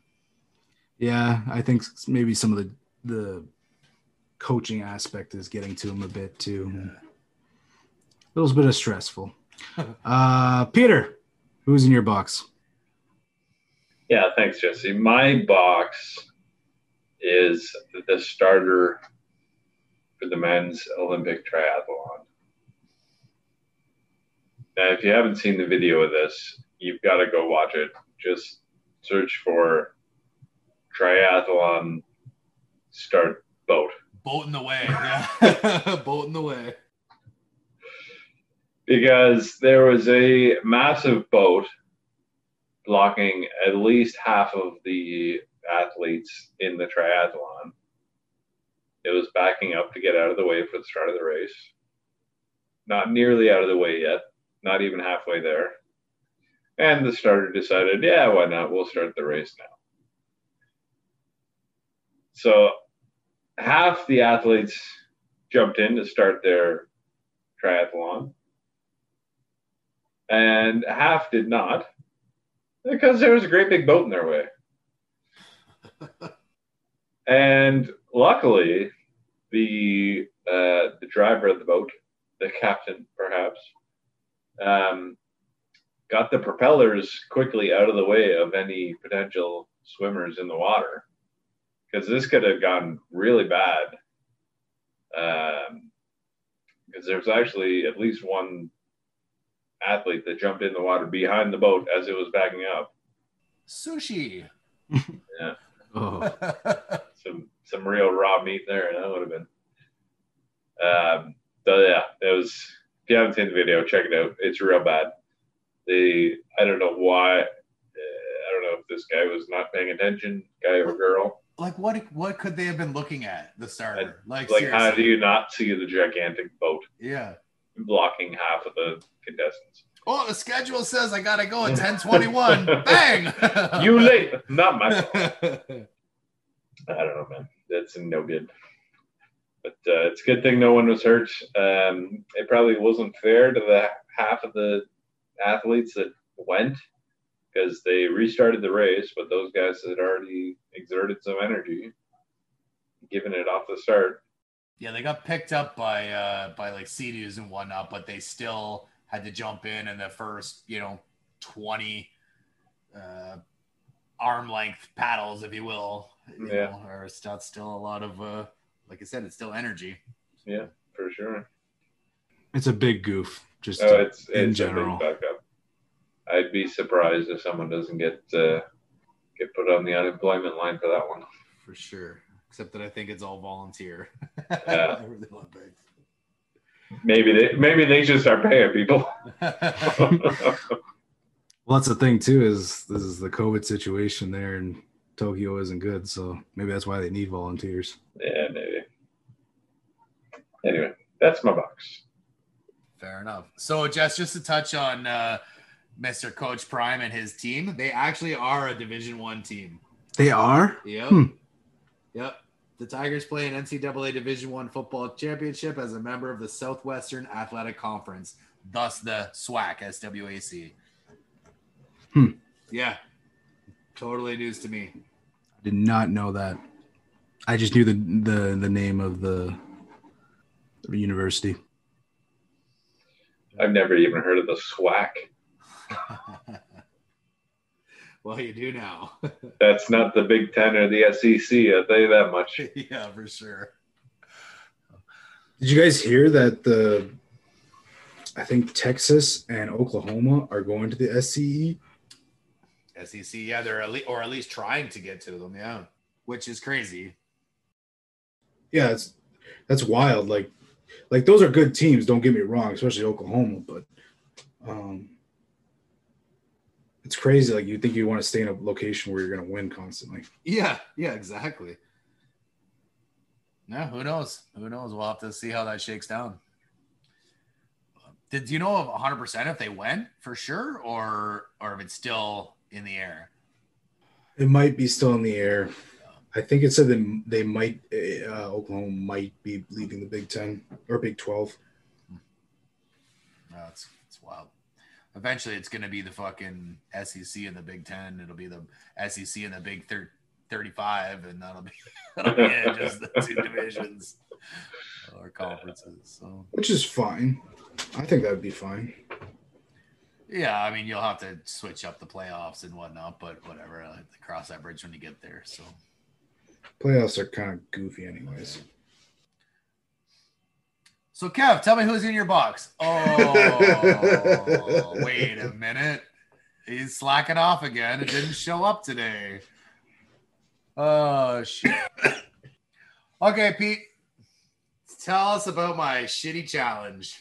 Yeah. Didn't know what position Austin Martin played. I'm with Jesse. I think you were thinking of Russell. But uh, I mean, Martin. sure, sure. If it gets me my fucking point back, sure. I was. no, I think it's more making fun of you. Yeah, Jesse's got. Uh, but yeah, Austin Martin is in fact not a catcher. He is a shortstop. And I guess he's uh, trying out in the outfield. Dabbling in the outfield. Yeah. Uh, so me and Jesse took a plus on that, and you were the minus. Well, I couldn't. I couldn't be fucking in the positives for too long. So No. It was funny because there's a few times he wanted to challenge last week, but he was like, "I'm not losing this positive. Stay Yeah, for positive for, sure. one week. One week, one week. uh, fuck. ah, shit, he's back up to double digits. Yeah, no shit. So what are the season totes now? Yeah, so that brings us to the season total. Like the boys just said, I'm back up to a positive 10. Kevin lives down in the basement at minus 12. Maybe that's why he hasn't been around for a couple weeks. He doesn't want to get more negatives. Maybe. Uh, Jesse moves out to plus five. He's kind of on my coattails a little bit. Catching up. Uh, Josh drops down to a dead even. Even, yeah. And Grafty and Deline are sitting at minus two and minus four.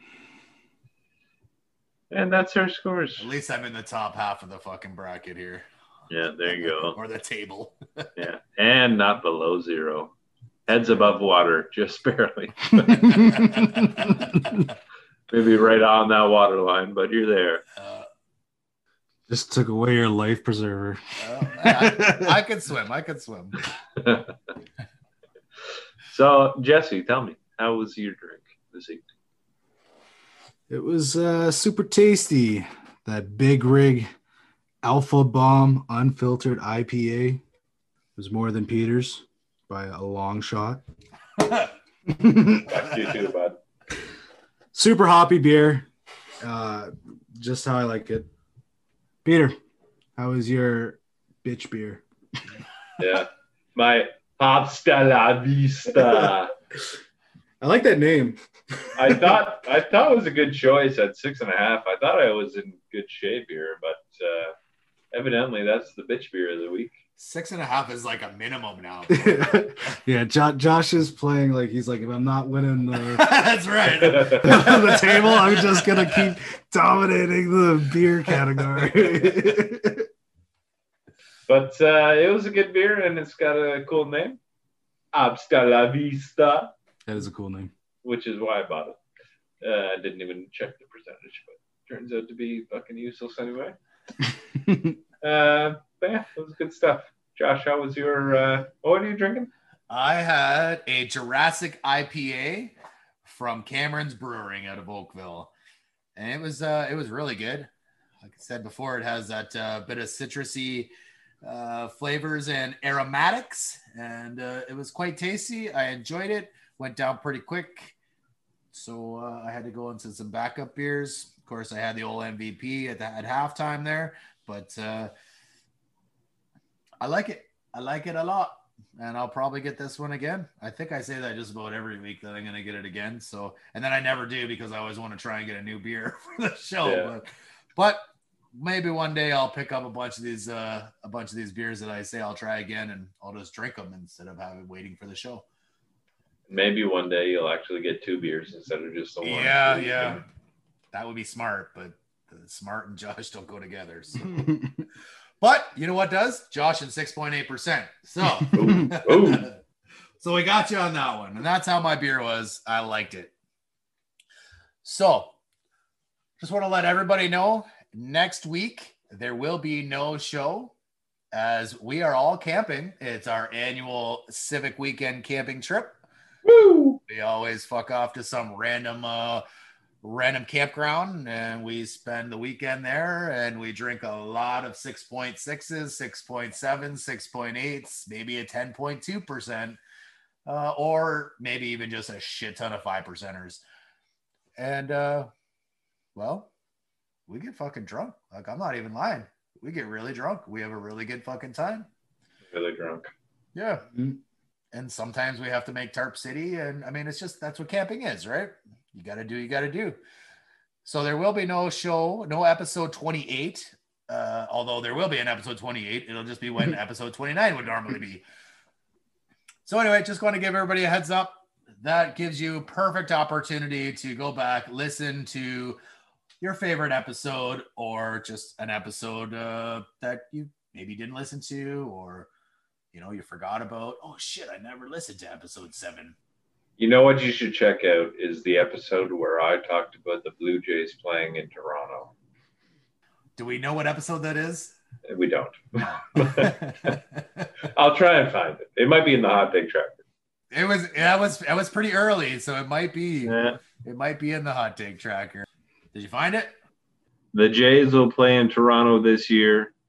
Bold prediction, episode number four. There you go. Listen to episode number four if you want to hear Pete's bold prediction that has well, I mean, it's supposed to come true. We'll see in four days.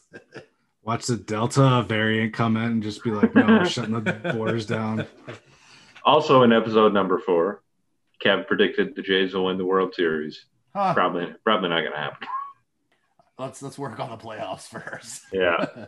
All right. So for everyone here at Points and Penalties, that's Pete, that's Jesse, the guy that doesn't show up, Kev, and me, I'm Yosh.